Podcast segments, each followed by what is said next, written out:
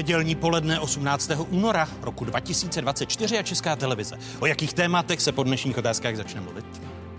V současné době probíhají protesty zemědělců po celé Evropské unii a my jsme byli vyzváni k tomu, abychom se k těmto protestům připojili. Sezóna stávek a protestů. Kde se vzala tato novinka v České republice? Diskuze vicepremiéra, ministra pro místní rozvoj Ivana Bartoše, bývalé ministrně Kláry Dostálové a předsedy asociace krajů hejtmana Martina Kuby. Zájem o nákup bytů v loňském roce klesl. Jak si kdo ustele, tak si i lehne. Co s tím má společného stát? Další téma dnešních otázek. Sny o moderní armádě, jak těžce se buduje a jak lehce ruší. Hostem náčelník generálního štábu, generál poručík Karel Řehka. Vítejte, hezkou neděli vám všem divákům jedničky z Pravodajské 24. Vstupujete do jedinečného prostoru pro diskuzi. Týden zemědělských protestů. V pondělí se stovky traktorů chystají zablokovat hlavní město. Ve čtvrtek se zemědělci v kolonách vydají na hranice s Polskem a se Slovenskem. A bouří se i školské odbory. Regionálnímu školství chybí 800 milionů korun na zaplacení nepedagogických pracovníků. Peníze zeny jsou na školníky, kuchařky nebo na uklízečky. Rozpis nepedagogických pracovníků je mnohem nižší, než se původně avizovalo, protože eh, většině nám neškrtly pouze neobsazená místa, ale i ta obsazená. Zoufalství. Údiv, protože jsem nevěřil, že k takovéhle drastické změně dojde. Řešíme, jestli se bude jednat o školníka, o pracovnice úklidu, o kancelářské síly. Stojíme teď před rozhodnutím, že budeme muset plošně těmto zaměstnancům snižovat úvazky nebo někoho budeme muset propustit. Na úterním setkání se školské odbory s vládou nedohodly. Spory o peníze vedly v tomto školním roce k rekordní stávce škol. Teď odbory mluví o dalších protestech. Prvními hosty dnešních otázek jsou avizovaní vicepremiér pro digitalizaci, ministr pro místní rozvoj a předseda Pirátů Ivan Bartoš. Hezké nedělní poledne. Děkuji, že jste hostem České televize. Dobrý den. Vítám místo předsedkyni poslanecké sněmovny, bývalou ministrní pro místní rozvoj zahnutí Ano Kláru Dostálovou.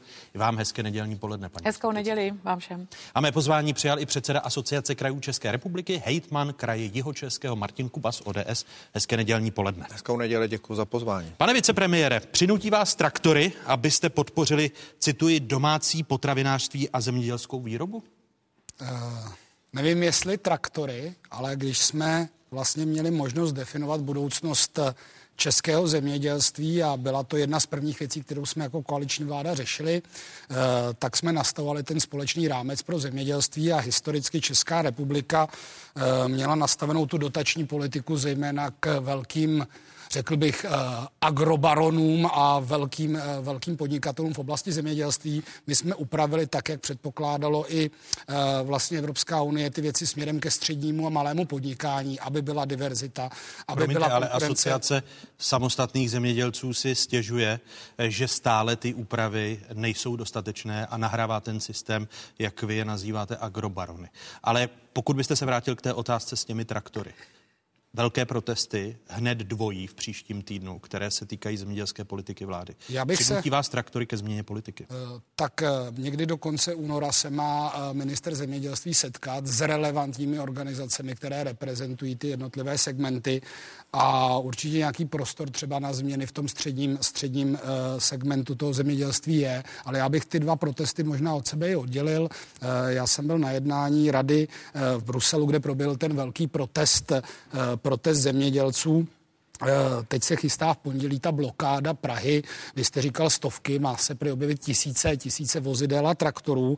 Ehm, já nějakým způsobem eh, jako nebagatelizuju. Stovek, takých já, já, eh, pane vicepremiére. Ne, já, já nějak nebagatelizuju ty problémy těch zemědělců, ale když vidím, které osoby s tím zase spojily nějak svoje jméno, ať už je to pan Netík či další, a nebo i, nebo i reprezentanti třeba i společností, které jenom na dotační politice měli dvě miliardy korun v dotacích, tak si říkám, koho v danou chvíli budou zastupovat zejména ty takzvané mluvící hlavy. Já předpokládám, že minister zemědělství se sejde s těmi zástupci, stejně pak je ten velký protest na těch hranicích, ale eh, jestli ten je považujete otázka... za legitimnější? Eh, no, tak, eh, ten čtvrteční politika... protest, který se bude týkat Green Dealu a je cílen hlavně proti evropské politice. Tak já, já si myslím, že spíš ten problém není ani tak vnitroevropská politika, ale vztah v zemědělské politice vůči zemím, které jsou mimo Evropskou Evropskou unii. A jak je vidět, pokud Evropa jde nějakým směrem ekologizace zemědělství a třeba i do budoucna vyšší produkce právě tím, že ta půda nebude devastovaná eh, a na druhou stranu prostě není protektivní vůči třeba levnému dovozu ze zahraničí a to i eh, vlastně eurokomisař tedy z Polska, který je teď terčem kritiky, úplně dobře neřídí eh, tuto politiku, tak já chápu, že ta konkurenceschopnost evropského zemědělství jako celku může být ohrožena právě tím levným dovozem mimo země EU, kde prostě na to ekologické zemědělství, využívání pesticidů a vlastně drancování, drancování té půdy a krajiny se příliš nehledí. Stručně rád, řečeno, že... promiňte, stručně řečeno tedy ten čtvrteční protest má svým způsobem vaši podporu?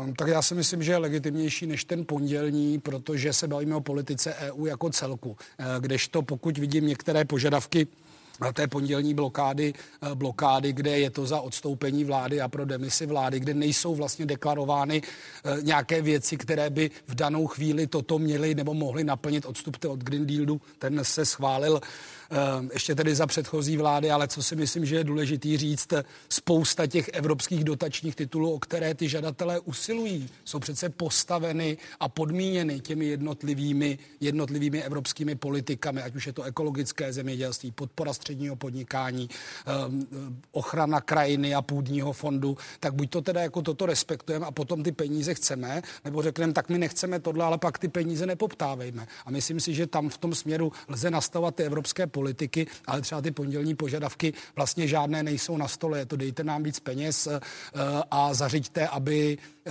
i v tom systému eh, některých vertikálních, dokonce oligopolů, jsme měli lepší výkupní ceny u řetězců. Ale na to máme, na to máme potravinovou inspekci, na to máme čojku, na to máme UOHS, abych, abych hlídal i to, že nevznikají nějaké dohody, ať už horizontálně třeba u těch řetězců, které vykupují ty výrobky, nebo u těch distributorů a dodavatelů, anebo naopak v té vertikále vertikále, od toho, kdo produkuje eh, chemická hnojiva a vlastní vlastně tu finální prodejnu, kam si potom jdete to rajče koupit. Paní místo předsedkyně, oddělujete vy čtvrteční versus pondělní protesty zemědělců? Já beru zemědělce jako zemědělce a bych chtěla varovat vládu, aby opravdu přestala s tím nálepkováním. To jenom přilejváte oheň do ohně, teda prostě opravdu jako akcentujete tady ty problémy, které jsou. Pane ministře, vy jste neviděli, co se dělo v Belgii, ve Francii a tak dále. Proč vláda vždycky začne jednat s těmi, kdo prostě má nějaký problémy, až v podstatě, promiňte ten výraz, křížkem po funuse.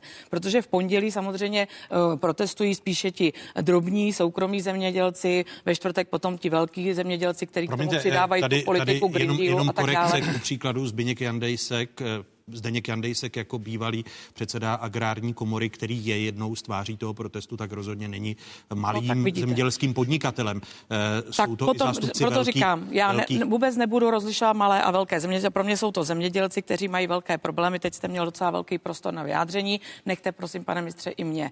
V čem tady je problém, je samozřejmě ta evropská politika, to je prostě jasné. Oni se vlastně brání tomu, aby skutečně prostě se mohlo přicházet zboží z třetích zemí, který nemají nemají takovou regulaci, jako jsou samozřejmě zemědělství v Evropské unii. To jsou ty největší problémy, eh, co se týká té evropské politiky. A podle vás Ale... změní ty protesty, čtvrteční protest no, na česko-slovenských hranicích z vašeho pohledu? No jako tak Evropská lídrině? komise už sama samozřejmě ustoupila z některých věcí, jako je například snížila na polovinu ty pesticidy, že jo, a tak dále a tak dále. To znamená, Nejsou ustupuje. ty čtvrteční protesty tedy zbytečné? Zbytečné ne, protože si myslím, že se musí apelovat i na ty nesmysly, které jsou kolem Green Dealu, které jsou samozřejmě ohledně zablombování dovozu zboží z Ukrajiny, který má jenom být transitem samozřejmě přes ty evropské země, ale pravděpodobně k tomu tak nedochází. Ty pondělní protesty, tak jak jsem aspoň četla v médiích, znovu říkám, eh, samozřejmě se zemědělci jsem o tom explicitně nemluvila, ale tady je velký problém právě třeba z daní z nemovitosti, zvyšují se jim vlastně nároky a náklady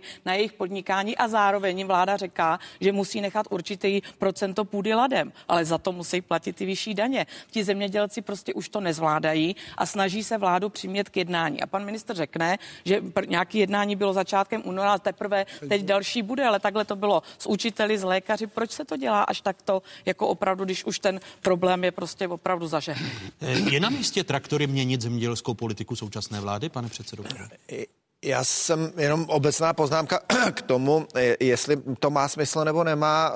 Já myslím, že to je jako typický obrázek, když se něco v té politice ideologicky jako přešvihne, což se ukazuje, že ta Evropská komise a Evropská unie občas se jí to povede a řídí to jako ideolog bez znalosti toho, jak to v tom procesu běží, tak to nakonec v dopadu do těch životů lidí vede k těmhle těm reakcím. To znamená, dneska najednou Evropská komise říká, ty ale my to možná snížíme jako to a vemte si, za pár měsíců budou eurovolby. No to je jasný, že to pro, z pohledu těch zemědělců to má smysl, protože oni nasvěcují ten problém a očekávají, že mm, ta situace se těmi volbami může změnit a je to legitimní a pro mě, jako třeba z pohledu jako řízení kraje, já se vždycky snažím hledat takovou cestu, která byla smysluplná a dlouhodobě udržitelná a nejsem fanouškem jako ideologických, teď budeme dělat všechno úplně ekologicky, všechno úplně úplně čistě a možná nám u toho jako chcípne půlka nějakého sektoru, který potom jako zabezpečuje soběstačnost České republiky. A to hrozí podle vás se zemědělstvím, ne, když to, používáte no je, slovo chcípne. No ne, tak si vemte si, jak ten systém vlastně ta Evropská unie jakoby nastavovala, třeba s velkou akcentací environmentální ochrany. Tomu já rozumím, akorát si musíme uvědomit, že jsme součástí jako globálního světa a když se to neděje vedle nás, tak vy do určité míry, když přetížíte ty svoje zemědělce, ty svoje lidi pracující v tom sektoru, tak vytváříte jako politickou nestabilitu a můžete nakonec těmi dobrými ideologickými nápady vést k tomu, že se k vládě dostane někdo, kdo je jako úplně otočí, což se možná může teď jako objevit v evropských volbách, že zdaleka už třeba ten europarlament nebude složen z lidí, kteří budou mít tak vysoký třeba eh, jako představy o tom, jak se to má dělat. Jinými slovy máte porozumění pro ty čtvrteční. Do, do určité míry mám jako porozumění a, a velmi bych na všechny apeloval v politice, aby jsme vždycky hledali jako rozum rozumný kompromis eh, toho, co se dá a nedá dělat a čím ohrožujeme prostě funkčnost našeho státu. Vy jste chtěl reagovat? Já bych chtěl jenom zareagovat na paní Dostálovou. Já jsem žádnou nálepku v tom nepoužil. Já jsem definoval dva ty, dva ty, eh, dva ty protesty, které budou probíhat. Eh, stejně tak si myslím, že některé požadavky, které přicházejí z té zemědělské obce, jsou zcela legitimní. A jenom si řekněme, od té pondělní akce se distancují všechny tři domácí zemědělské profesní asociace. Agrární komora, Zemědělský svaz, Asociace soukromého zemědělství. Jinak eh, Asociace soukromého zemědělství ve svých komentářích cituji. Lidé, kteří stojí za pondělními protesty, se nikdy v minulosti o soukromé zemědělce a rodinné farmy nezajímali. Přesně naopak, byli jsme označováni za malé zemědělce, kteří nic neprodukují a jsou vlastně k ničemu. Přitom menších zemědělců je v České republice naprostá většina. Já jenom říkám, Eh, jsou zde různé velikosti těch domácích podniků až po ty velké, eh, velké agrokorporace.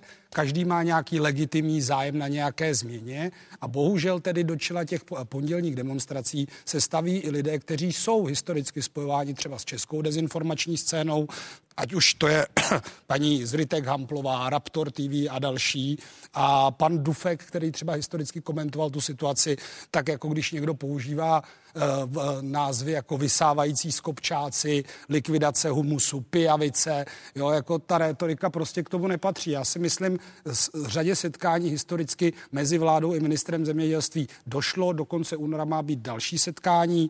Je tady poměrně štědrá subvenční politika, která je nějakým způsobem nastavená a všechny strany současné vládní koalice se zavázaly před volbami, že se pokusíme narovnat to prostředí v České republice, které dlouhodobě přihrávalo tím schématem těch dotačních titulů, zejména těm velkým. Logicky, Což se vám podle asociace soukromých zemědělců nepovedlo, eh, protože kritizují i, no tak mohlo, mohlo, i mohlo, mohlo malí se dál, zemědělci a střední kritizují. Mohlo se jít dál a k čemu, teď, k čemu teď dochází ještě, že ty velké vlastně agrokoncerny si jaksi brousí zuby na ty střední, středně velké firmy a dochází k jejich skupování, takže je zde prostor pro nějakou reklasifikaci třeba té politiky. Zdá po těch dvou letech, co eh, vlastně ta změna nastala, nebo po roce spíše a čtvrt, eh, zda to je efektivní a míří to kam má. Klára Dostálová chtěla. Já jenom jednu poznámku. Já jsem prostě opravdu odpůrce toho, abyste jakoukoliv skupinu lidí, teď se to jedná o zemědělce, dehonestovali. Já jsem pan, dehonestoval. Pan uh, premiér Fiala o nich mluví jako o ruské koloně, pak zazněly výroky, jako že jsou to lidé, kteří protestují, kteří ani nevědí, kde je a jak vypadá pole, co to je. Jako to Ani je místo předsedkyně, ale pro vás není vypovídající to, že se od té pondělní blokády hlavního města eh, distancují tři nejdůležitější zemědělské asociace Co jste Je, to říkal? je přece legitimní, že v momentě, kdy se od toho distancují tři základní jako asociace, které se zabývají zemědělstvím, tak to má trochu jiný nádech, ne? To je ten čtvrteční a pondělní. Ale pořád se Ta- snad shodneme, že jsou to zemědělci. No, to, to je otázka. Ono Doufám, samozřejmě u těch protestů je to o tom, kdo zrovna uchopí jaký téma, jak ho chce prezentovat. Jo? Já si skoro myslím, že pokud se ba- myslíte si, bavíme že do o tom... Prahy přijedou lidi s, s traktorama, který s traktorem nemají nic společného? Ne, myslím si, že jde o to, kdo tam... Pardon, ale prostě Myslím, to že jde o to, kdo tam koho chce přivést a pokud se ty tři profesní asociace od toho pondělka distancují, tak je to něco, co by nám mělo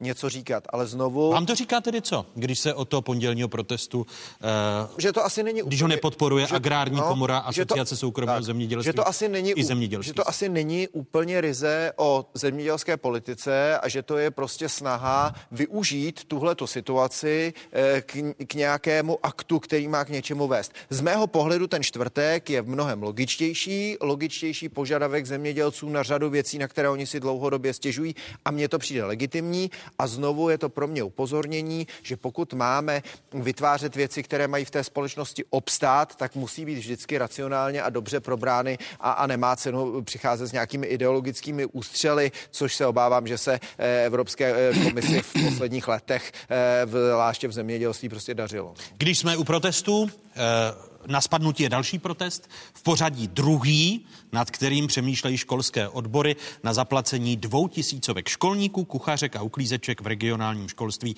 chybí zhruba 800 milionů korun a vláda chce o navýšení rozpočtu jednat až v polovině letošního roku. Za dalším hostem míříme do Pražského Suchdola. Eh, Tím hostem je předseda Českomoravského odborového svazu pracovníků školství František Dobšík. Budete čekat až do konce června, jak bude naplňován státní rozpočet? Dobré odpoledne. Eh, Čekat nebudeme. Není to záležitost školských odborů. Tady jsme se dali dohromady všechny asociace, eh, které působí eh, v regionálním školství a na tom úterním jednání s K5 víceméně odmítli nás všechny. Ať už ředitele škol, uni, učitelskou platformu, tak jsme tu bublinu neprorazili. Blíží se tedy jinými slovy okamžik, kdy rozhodnete jako předseda eh, Českomoravské konfederace, respektive Českomoravského odborového svazu pracovníků školství o dalších protestech? Eh, Jak už jsem říkal, není to náš jenom proto, chceme to koordinovat i s ostatními a eh, nechceme tedy čekat v toho půl roku. Eh, Existuje už eh, příslip, že by se mohlo jednat dříve, ale eh, to bude záležet opravdu na vládě, eh, pokud to chce protahovat a komplikovat tu situaci školám až do tedy eh, konce tohoto školního roku. Eh, Pokud byste měl odpovědět jednoznačněji, eh, je rozhodnuto už o dalším protestu? Je rozhodnuto o scénáři, který budeme aktivizovat v případě, eh, že nebudou slyšet eh, ne tedy odbory, ale hlavně ředitelé škol, kteří s tím mají velký problém a nejedná se jenom o ty 2000 lidí, ono tam bude zeškrtáno daleko víc malých úvazků, eh, které přinesou komplikace i na těch malých školách. Těch 2000 úvazků, to jsou ty úvazky dva učitele a více. Takže tam ten problém je daleko širší, než se tedy teď o něm hovoří. Pane předsedo, když říkáte, že existuje už plán dalších protestů, eh, dokdy budete čekat, než ten plán eh, druhé školské stávky nebo dalších protestů spustíte? Tak eh, to volání je velmi silné, protože jsme ukázali, že to umíme a opravdu kolegové, těch důvodů je víc, proč jsou nějakým způsobem naštváni a rozezleni a čekat budeme při nejmenším, než se rozepíši i tedy prostředky na školní jídelny a ostatní službové činnosti.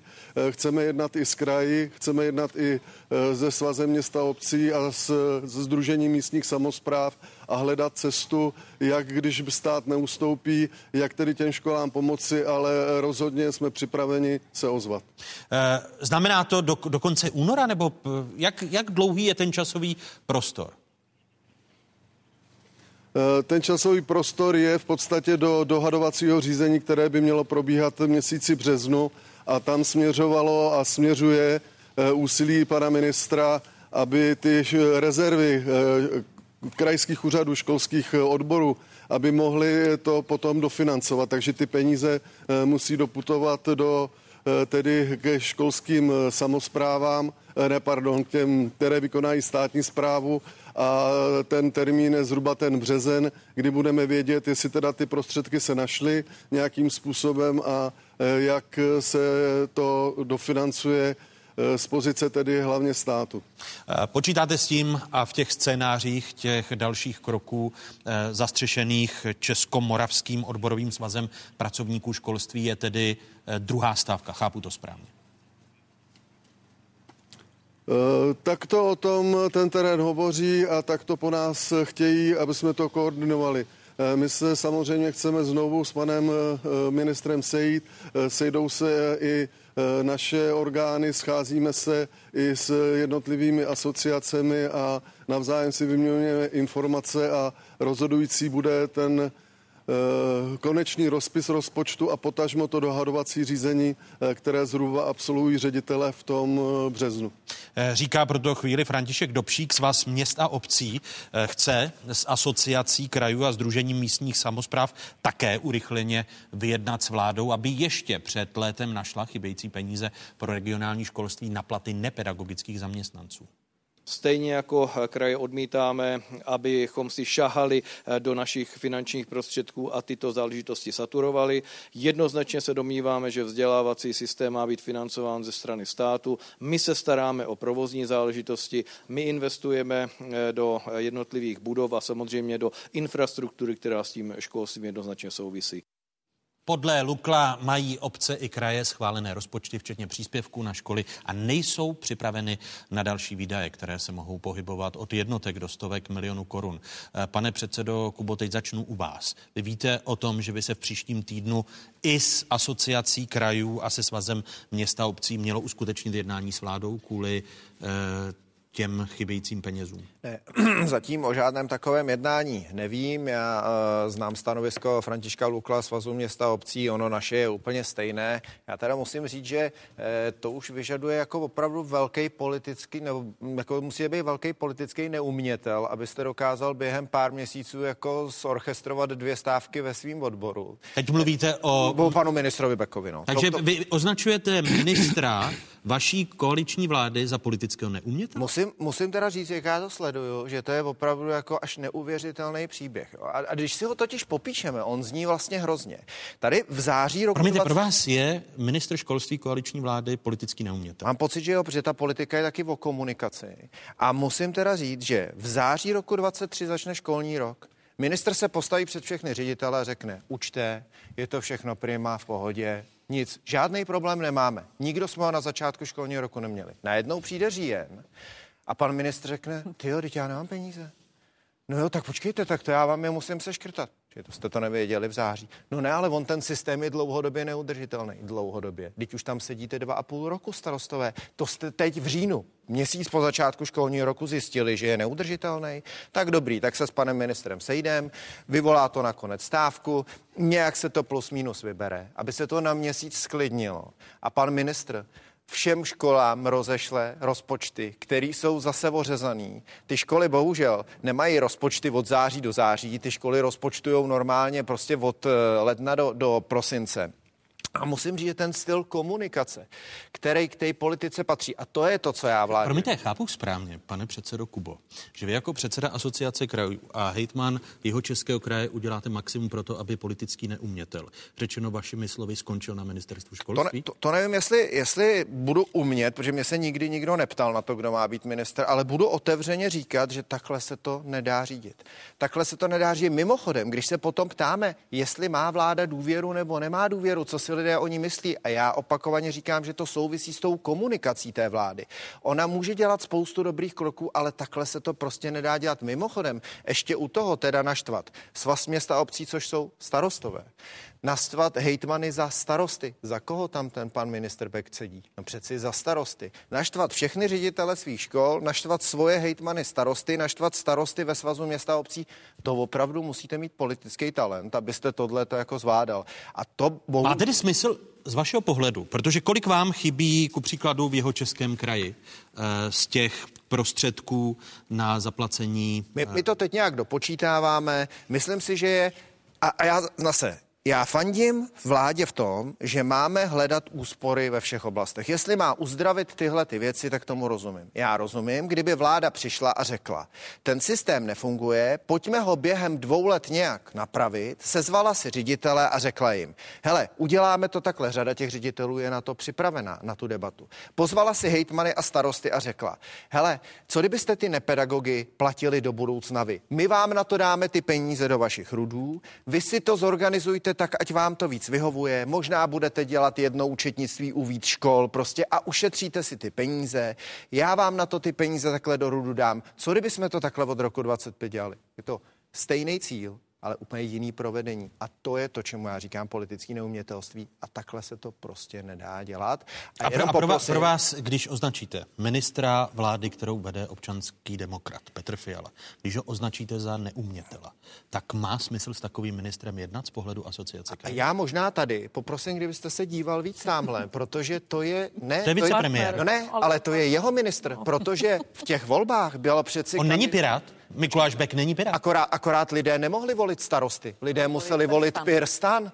A vedle sebe stál. A nejste vy už v ANO, tak jak tady přikivuje Klára, Klára, Klára. Počkejte, ale to přeci, není, to přeci vůbec není o tom. Nespojujte to zase. Já, jakmile si dovolím říct nějakou pravdu, jako by obecně mm, jako něco popis, tak Martin Kobev, ano, tady přeci byla kandidátka a na té kandidátce bylo napsáno Pierre Stan. My jsme spolu dohromady dvě strany, máme jednotnou kandidátku, volte nás. Nebylo možný volit Piráta Bartoše a nevolit starosty. Nebylo možný volit někoho jiného. To je, to je váš ministr a nějak to prosím zkuste opravit, protože to školství je mimochodem jedna z nejdůležitějších věcí, kterou tady máme. Jestli bude něco o budoucnosti České republiky rozhodovat, tak je to prostě stav školství. No a je to mimo... i tato vláda, která se hlásila ke vzdělanosti. Jestli, jestli, jenom, jestli, jenom, jestli jenom můžu zareagovat, eh, říká, koukejte, koukejte se na mě.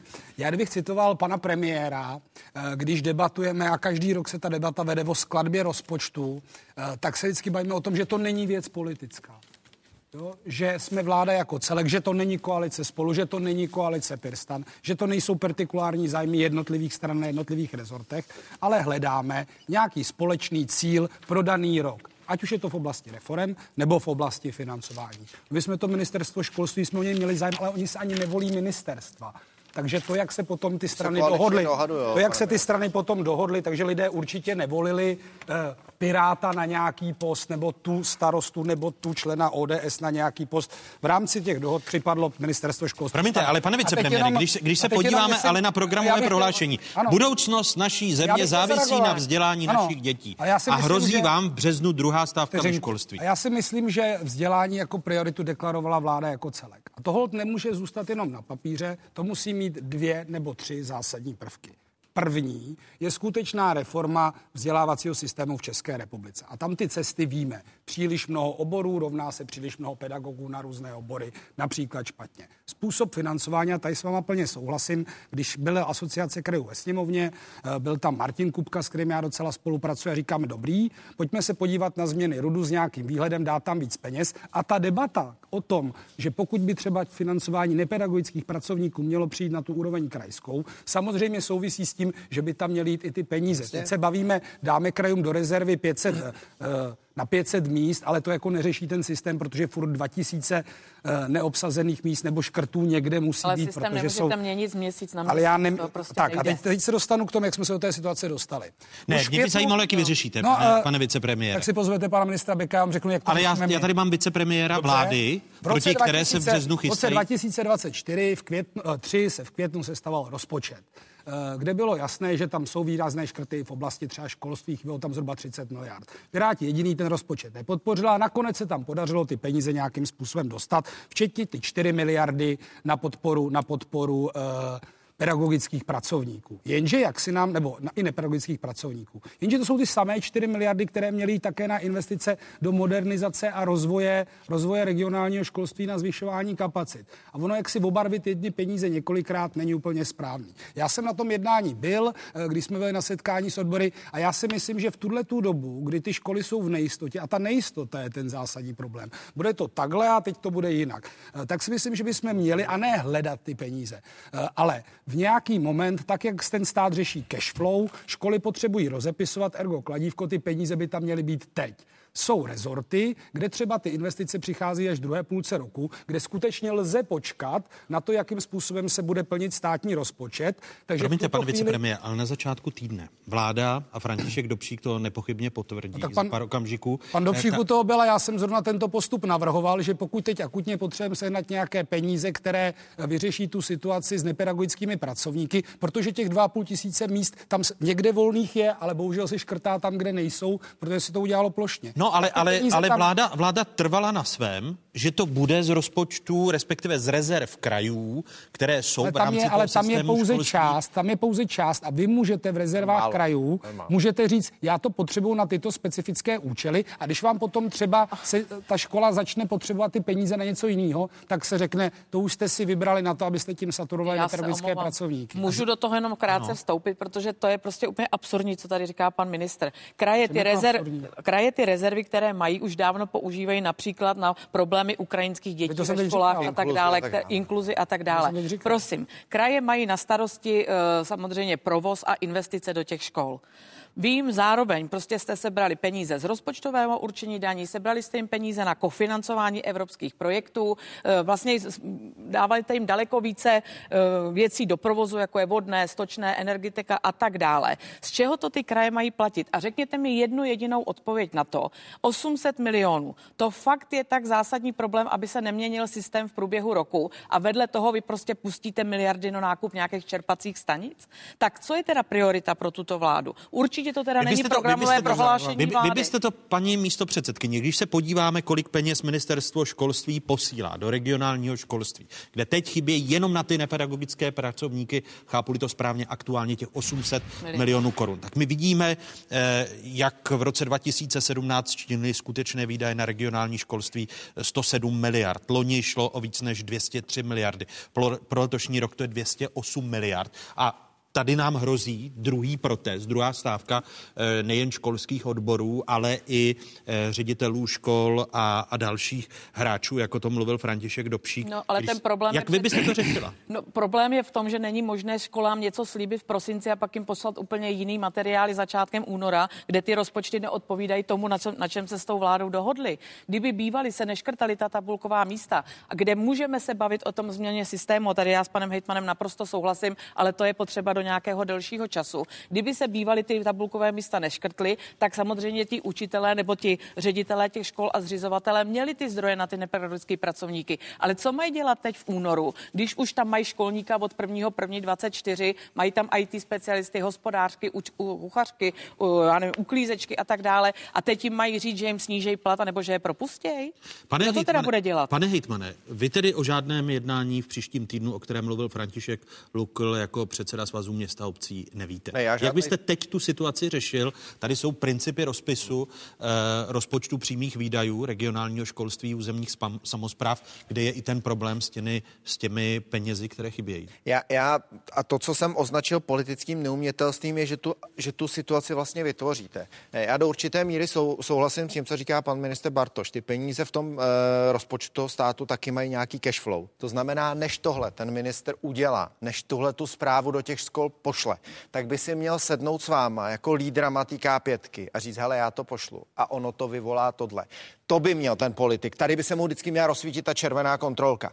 A měl by si říct, stojí nám to za 500 milionů korun. Že zase nasvítíme tenhle ten problém, anebo se může stát, že v červnu ty peníze doběhnou, my to vyřešíme nějak v pohodě. To je to, co ten politik musí mít v hlavě, protože to vlastně vytváří dojem z té vlády. Tohle já bych... Jak to, jak to teď já vyřešit? To, ten, ten problém těch, těch proto já tvrdím, proto já tvrdím. po mně chtěli novináři v tomhletom týdnu rychle to vyřešte. Já si rád k tomu sednu s ministrem financí, s uh, premiérem. Jsme připraveni na tu debatu, ale mám pocit, že se tady prostě vytváří ad hoc problémy, které by se daly v čase řešit úplně v pohodě, bez toho, aniž byste pořád vystavovali tomu nějaké krize. A, a samozřejmě argumentace, ať to zaplatí kraje jako ze svého, to je jako prima, ale myslím, že bychom si v tom měli udělat jasno, že pak se taky může stát, že by za chvíli řeklo, že se hele, tamhle je díra na silnici první třídy, tak ať je zaplatí kraje ze svýho. A vy, a vy na to máte? Ne, takhle, asi, asi kraj, kdybyste mi řekli, no, že zatím, máme... jsem, zatím jsem z vás nedostal, kolik vám chybí. Na ty nepedagogické pracovníky. Já, já, Zatím to nemáte já ten schopný. detail teď úplně nemám, ale, ale ty, ty rezervy, o kterých mluví pan eh, ministr Beck, že na to máme použít, ty opravdu nejdou. A souhlasím s oboma řečníkama, ty my používáme na inkluzi, na řadu jiných věcí. Ty tam prostě nejsou. Kdyby jsme na to měli brát peníze, tak je musíme brát ze samozprávy a ty do toho prostě nepatří, protože zákonem je nějak definováno, kdo má co platit. Já silnice druhý třídy, stát první. Stát má platit zaměstnance ve škole, my jako kraje máme platit infrastrukturu, energie, provoz a tak dále. Takže v téhle té chvíli já o to jednání stojím. Minulý týden jsem volal s panem premiérem, on ode mě slyšel to samé, že považuji postup starostů v tomhle za velmi neobratný a pan ministr, že je z mého pohledu teda jako velmi neobratným politikem a poprosil jsem ho, aby se tomu věnoval, protože to bude další problém, který ta vláda bude řešit. Od té doby jsme spolu nemluvili a teď o žádné schůzce nevím. Máme společné stanovisko Svazu města obcí eh, a, a, kraj, a asociace krajů,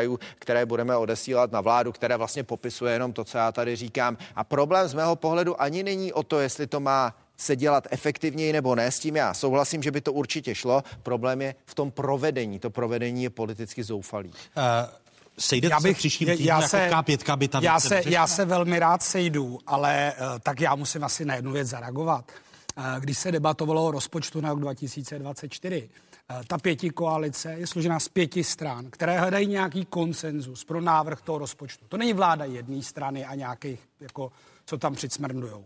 Eh, Samozřejmě, že minister Beck přišel s tím, že potřebuje ty peníze ještě na to regionální školství. Samozřejmě my jsme dali 17,5 miliardy v ropu z evropských peněz na rozvoj škol. Není to postačující. Samozřejmě a sněmovna to i schválila jsem já přišel s tím, že potřebujeme 3,5 miliardy do regionálního školství na modernizaci. A pak se vede ta politická debata. Takže to není, že by to na vládě nezaznělo a hrajou tam roli všichni ti ministři všech těch pět stran, pokud se hledá nějaké společné řešení. Tak já bych jenom chtěl říct, že a potom ta vláda vystupuje s nějakým jako návrhem, který vzejde z té debaty. Takže není pravda, že by třeba od Pirátů nebo i od ministra Beka, nebo když Martin Kupka potřebuje navýšit peníze na nějakou infrastrukturní stavbu, tak s tím přijde na vládu. Promiňte, Buď to ale v tom pane diskurzu, ale vy jste teď v úterý řekli, já vám- já- nedáme. já a, popisuju- a tím jste rozkolísali uh, ten ne, stav. ne, ne, To- pan, já bych, jestli máme ještě stále na drátě... Má, máme, ček, čeká tak, eh, pan předseda? Já si myslím, že i ta, debata, i ta debata, která tam probíhala, tak hovořila o tom, jestli je na to čas, kdy ty peníze jsou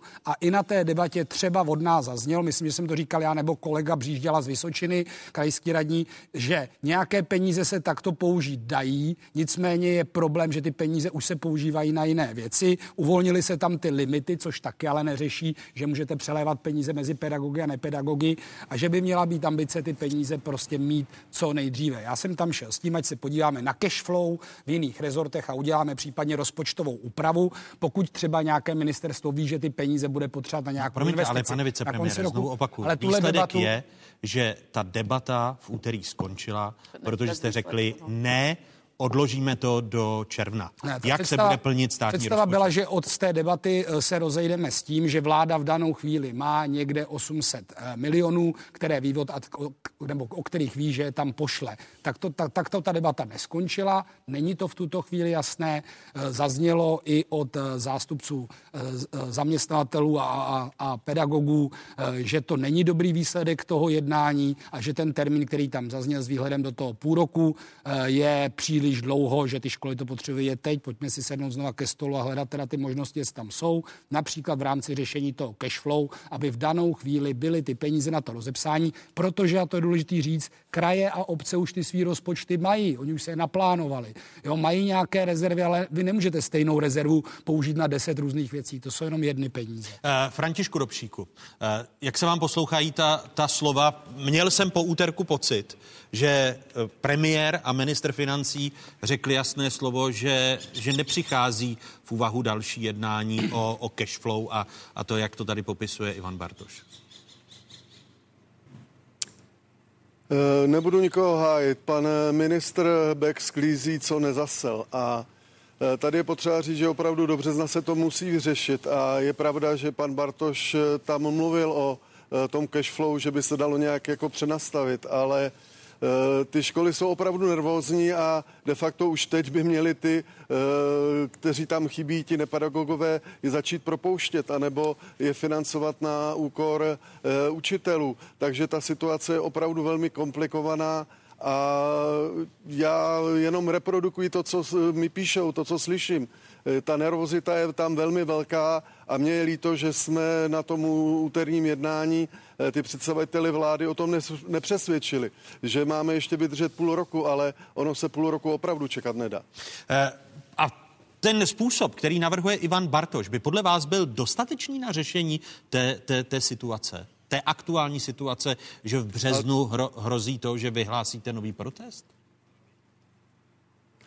Eh, tam je to řešitelné, že by vláda eh, našla tu vůli, eh, protože ta priorita vzdělávání není priorita ministerstva školství, to je priorita celé vlády. To říkáme pořád dookola. A že je možné tedy najít v rezortech, které zrovna třeba teď aktuálně ty finance nepotřebují, aby je doplnili do toho navýšení krajských rezerv a pak se řešil případně ten jiný rezort. Ale je to o tom, jak tomu ta vláda chce přistoupit. A nám tam bylo řečeno, že máme vydržet. A opravdu, když jsem tuto informaci předal kolegům dál, eh, do eh, regionu, do škol, kam máme dosah, tak se zvedla další vlna nevole. Kdy, když to tedy schrnu, vy budete čekat do půlky března. A očekáváte, že po té hrozbě druhé stávky, eh, kterou jste teď naznačil, takže dojde k nějaké dohodě, že vláda začne jednat a že ten problém, řečeno slovy Františka Lukle, jako předsedy Svazu měst a obcí, nenechá vyhnít až do června. Eh, nechci říct, že to je přímo ta polovina března, protože pro, budou probíhat eh, ty dohadovací řízení, ale ideální by bylo, kdyby do té doby vláda rozhodla a ty rezervy přes ministerstvo školství krajům mohla navýšit. Když eh, tady Martin Kuba označil eh, ministra školství eh, Mikuláše Beka za politického neumětela, podle vás má smysl s Mikulášem Bekem dále jednat, nebo by té situaci pomohlo jeho odstoupení? Já nejsem z toho, abych tady vstupoval do této politické arény, protože to vnímám jako politiku. Eh, mně osobně se s panem ministrem jedná dobře, bohužel eh, ty výsledky, které bych očekával, že na vládě prosadí, neprosadí. A já budu opakovat pořád neustále. To není priorita ministerstva školství, to je priorita vlády. A jestli vláda v loni zeškrtala 30 miliard, Eh, v červnu v návrhu rozpočtu, tak od té doby se potýkáme s tím, že pořád hledáme doplňování eh, po miliardách, se miliarda. Je to nedůstojné, je to opravdu nedůstojné a ty školy si to nezaslouží, potažmo tedy hlavně ty děti a žáci, kteří v těch školách jsou. Ještě reakce tady ve studiu. Eh, je to tedy problém hlavně vedení té vlády, pane Hejtmane? Ale abychom si řekli, ta vláda má přeci jeden cíl, na kterém se všechny ty koaliční strany shodly. Uzdravit veřejné peníze a zajistit, aby fungoval ten stát co nejefektivněji. A to lze ve všech rezortech, neomylně i ve školství. To, co já považuji a označuji za politický neumětelismus, je systém, kterým se to dělá. Začne školní rok a neřekne se vůbec nic a uběhnou čtyři měsíce a od té doby jsou ty školy otřásány. Nemáme na učitele, nemáme na PH Maxi, za chvíli nemáme na tohle a děje se to během chvilky. Zatímco na tom rezortu sedí zástup zástupci starostu dva a půl roku, tak teď během pár měsíců se to takhle všechno nasype na ty školy to je pro mě politický neumětelismus. Já jsem připraven vést debatu a jsem přesvědčen, že kdyby jsme nepedagogické pracovníky měli my pod sebou na našich krajských školách, tak to budeme dělat efektivněji a vůbec mě to netrápí.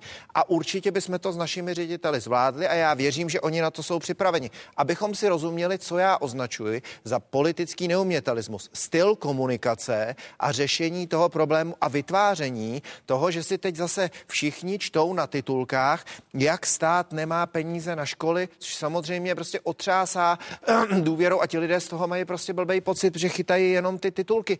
To je to, co je podle mého ten politický neumětel. Jde o politický problém ministra školství nebo premiéra? Jde o problém celé vlády, to je potřeba samozřejmě říci, protože to je velmi dobře, pan Dobšík říkal, že to samozřejmě celé je při sestavování rozpočtu, kdy samozřejmě tenhle ten problém vzniknul. Ale jak chcete lidem vysvětlovat, že my se tady bavíme, eh, vláda se tím eh, vlastně zaštiťuje, že školství je obrovská priorita, dokonce tady padaly hesla, že učitelé budou mít 150%, což samozřejmě dneska všichni víme, že to je nesmysl. 130. A te, Pan, pan premiér Fiala před volbami měl takový hezký billboard, 150%, nebude mít ani 130%. Program to... prohlášení je ale... ale dobře, tak 130. se budeme bavit o programu prohlášení vlády, 130%, ale to také nebude. A teď dokonce připustí kvůli 800 milionům, že se možná školy budou muset sáhnout na platy pedagogů, aby dofinancovali ty profese. A já se znova ptám, jak chcete lidem vysvětlovat, že 800 milionů je moc pro státní rozpočet, ale miliardy na čerpací stanice je akorát? Teď mluvíte, o, teď mluvíte o nákupu... O Robin Oil. Uh, ano, pro Čeprem. Uh, pane vicepremiére, jste si vědom toho, že ta situace je zbytočně vyhrocená a že by stálo za to, co nejdříve, aby vedení vlády jednalo s kraji, jednalo opět s odbory, protože to, ten úterní výsledek je nedostatečný? Uh, tak ta politika je zejména o tom hledání nějaké dohody na úrovni vlády, území, jednotlivých stakeholderů a těch organizací, které na to pole působí. Jako na to nemůžeme rezignovat. Stejně tak, jak jsem komentoval uh, otázku budoucích, uh, budoucích stávek a blokády zemědělců, uh, tak já si myslím, a od asociace, kterou tedy teď ještě ani nebyla ta pozice, ta se bude asi také nějak formovat. Já jsem byl na ve středu na předsednictvu uh, Svazu města a obcí na jednání, ale řešili jsme, řešili jsme jiné věci a já si myslím, že prostě to jednání jako je na místě. Stejně tak jako ministr Výborný se bude setkávat, setkávat se zástupci agrární komory a dalšími. Tam ten termín byl v druhé polovině února, což už je. Předpokládám, že to bude nej, co nejdřív. Uh, tak si myslím, že ta debata o tom rozpočtu se povede. Já jenom jednu poznámku. Já samozřejmě je to takový jenom brainstorming teď tady u toho stolu, ale všechny kraje, města a obce samozřejmě mají připravené investiční projekty do mateřských škol, základních škol, středních škol. Jenom dotaz, proč prostě třeba se nevytvoří určitá rezerva u krajů, kdybyste jim dali na kofinancování těchto projektů z evropských zdrojů 100%? Tady Martin, Martin, Martin Kuba eh, kroutí hlavou, že by to asi nechtěl. Ne, nechtěl. no, já mám prostě pocit, že to všechno řešíme jako strašně ad hoc. Jo. No, já, to je to a, a, a znova, aby, a t, aby to tady zaznělo, ono zase upřímně jako paní ministrině, ty sekery, který vy jste jako sekali v těch minulých rozpočtech, tam ty peníze teda lítaly na všechny strany. To, že teď kolegové musí hledat, jak je ušetřit, to je prostě racionální. Já jenom říkám, já vůbec nerozporuju a, a, a přiznejte si to, aby jsme tady jako e, si to řekli, vy jste ten stát ve jeden moment velmi zadlužili. Tahle ta koalice je musí prostě ty veřejné finance uzdravit a já zatím stojím. Co tvrdím, že se má dělat, že se to má dělat komunikačně jinak, že tohle to jsou takový komunikační přešlapy, který vůbec nestojí za to, eh, aby, aby se jim věnovala taková pozornost. Já bych chtěl jenom zareagovat k těm evropským zdrojům. Jo. Eh, tak zrovna ty kohezní fondy a program IROP jsou jediný reálný investiční nástroj, který v České republice za dlouhou dobu byl do toho regionálního. Ale já to nespochybnuju, ne, teď, teď já se k tomu peněz, dostanu. Aby měli na... Uh, to nové programové období staré jsme již vyčerpali, jsme spustili. A není pravdou, že úpravami toho podílu pro středně rozvinuté regiony bychom nějak výrazně do toho zasáhli, protože 90% programů je již spuštěný do oblasti investic do školství, modernizace učeben a další, jde v celkovém objemu 17,5, já pak vyndám tabulky, 17,5 no, miliard do to toho školství, tabulky pana se, ministra Staňury. Eh, do toho, do toho škol, no ale to to neplatí už, jako jo? Já mám, já nevím, já neznám jeho Můžu, můžu, můžu abyste, ne, aby říct, ukončit téma školství, než si budete hrát s tabulkami. A protože, protože ten zájem, protože jiný ten titul tam není, ten zájem o ty evropské peníze je tak velký, že i když jsme trošku uh, udělali ty podmínky, aby se dostalo na víc lidí, tak furt bych 7 miliard, 4 miliardy bych do investičních projektů regionálního školství dokázal pustit. Takhle a no, několik miliard, ale ty peníze jsou furt ty samý v tom rozpočtu, paní dostalo. Ježíš Maria, tam, ministře, buď to hledáme 800... Když jsme byli u vlády my, tak jsme přezávazkovali integrovaný regionální operační ale ty, no, program, máte aby se dostalo na všechny ty projekty, a to, a to je které jsou. Tady, to tady, platíte z financí státu, kde my jsme zdědili ten dluh. Ale teď vy jste nedočerpali 12 miliard jenom v IROPu. Těch, těch, takhle to vypadalo, takhle to vypadalo. Omlouvám se, těch 800... Jsme první v čerpání. Těch 800 milionů fondů. Ano, ale IROP nemá dočerpáno čerpáno 12 miliard. Paní místo předsedkyně, pane vicepremiére. zabrat, pane redaktore. Eh, nebudu, nebudu křičet, křičí se, křičí se v jiných pořadech. jsme byli v rychlosti čerpání. My jsme kultivovaná racionální debata, i když někdy vidíte, i když tady máme pracujeme s materiálem, který nám voliči dodají. Já vám, eh, František eh, Dobšík nás pozorně poslouchal. Požádáte ještě pana premiéra o nějaké jednání, nebo očekáváte, že ku příkladu zde sedící Ivan Bartoš přijde na K5 s tím, že zapotřebí ten problém řešit? Eh, my jsme, jak už jsem říkal, dohodnuti nebo kooperujeme se s ostatními asociacemi a chceme oslovit jak s vás města obcí, místní samozprávy, i pana Kubu jako asociace krajů, eh, potažmo i vládu tedy znovu. Já se příští týden mám sejít znovu s panem ministrem Eh, je porada vedoucích nebo ekonomů školských odborů, krajských úřadů, takže jako jednat se bude, ale rozhodující slovo bude asi ano na panu premiérovi, potažmo tedy na panu Stanjurovi. Já vám děkuji mnohokrát. Díky předsedovi Českomoravského odborového svazu pracovníků školství Františku Dobšíkovi, že věnoval nedělní poledne České televizi. Díky. Já děkuji za pozvání a hezké nedělní odpoledne. České republice je málo bytů a jsou drahé. Problém, o kterém se roky mluví, asi jen mluví. Vraťme se v čase. Byty nejsou, či jsou, ale nejsou nabízeny nebo jsou v nevhodných lokalitách. Finanční dostupnosti, byty jsou, ale pro danou skupinu moc drahé. Sociální byty nejsou stavěny, neprobíhá rekonstrukce nějakých bytů. Ty obce nejen v Praze třeba prostě ty byty nemají. Byty nejsou a málo se staví. A je potřeba si říct, kdo má stavět byty. No já říkám, že to mají stavět obce a města. Zkuste mi říct, proč tady se nestavěly byty za těch vašich vlád. Kde jsou ty opravdové příčiny toho, že nejsou byty a že ceny jsou vysoké? Ty byty nejsou. Nejsou byty na trhu. Nestaví se. Proč se nestaví?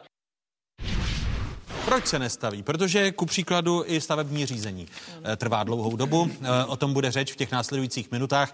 Zástupci svazu a obchodních komor se bojí, že se digitalizace stavebního řízení, která má být součástí novely stavebního zákona, nestihne včas zavést napsali otevřený dopis, poslali ho premiérovi ve čtvrtek. Sdílíte, eh, pane vicepremiére, ty jejich obavy a četl jste ten otevřený dopis? Já jsem ten otevřený dopis četl. Mě to docela překvapilo, protože den předtím jsme měli vládní investiční výbor, kde jsem s šéfem hospodářské komory e, i s šéfem Svazu průmyslu a dopravy seděl a e, nějakým způsobem to ani nereflektovali, že by se k tomu kroku chystali. Takže to pro vás bylo překvapení. A, a ten dopis byl překvapení, odpovíte? já jsem s panem Rafajem o tom mluvil. Eh, my jsme, ať už se to týká samotného stavebního zákona, který nakonec jsme eh, schválili a má platit od 1. 7 plus příprava těch podzákonných norem, těch jednotlivých vyhlášek, na kterým spolupracujeme s Čkajtem, se spoustou těch eh, vlastně signatářů toho dopisu, eh, tak postupujeme. Ostatně na Smočru to bylo velké téma, co jsme řešili, školení úředníků na jednotlivých úřadech.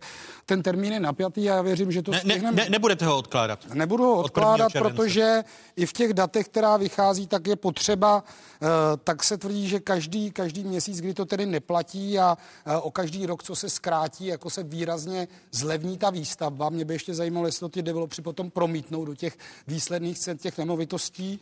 A já jsem už asi před třema měsícema na ministerském webu uh, udělal speciální infografiky, kdy jsou školení, školení probíhají, otázky k digitalizaci uh, zodpovídám prakticky denně, ať už ve veřejném prostoru eh, v různých... Takže když vás, když vás platforma pro zdravý stavební zákon, jak se jmenuje, vyzvala na konci strávil, týdne, jsem strávil abyste ten hodin... digitální systém řádně představili, tak tady těmi tabulkami ukazujete, že Ukazujem, ten systém to budeme, je řádně budeme, představen. My teď budeme, příští týden budeme představovat jednotlivá rozhraní pro ty velké třeba správce těch sítí, kteří tam ty data zadávají.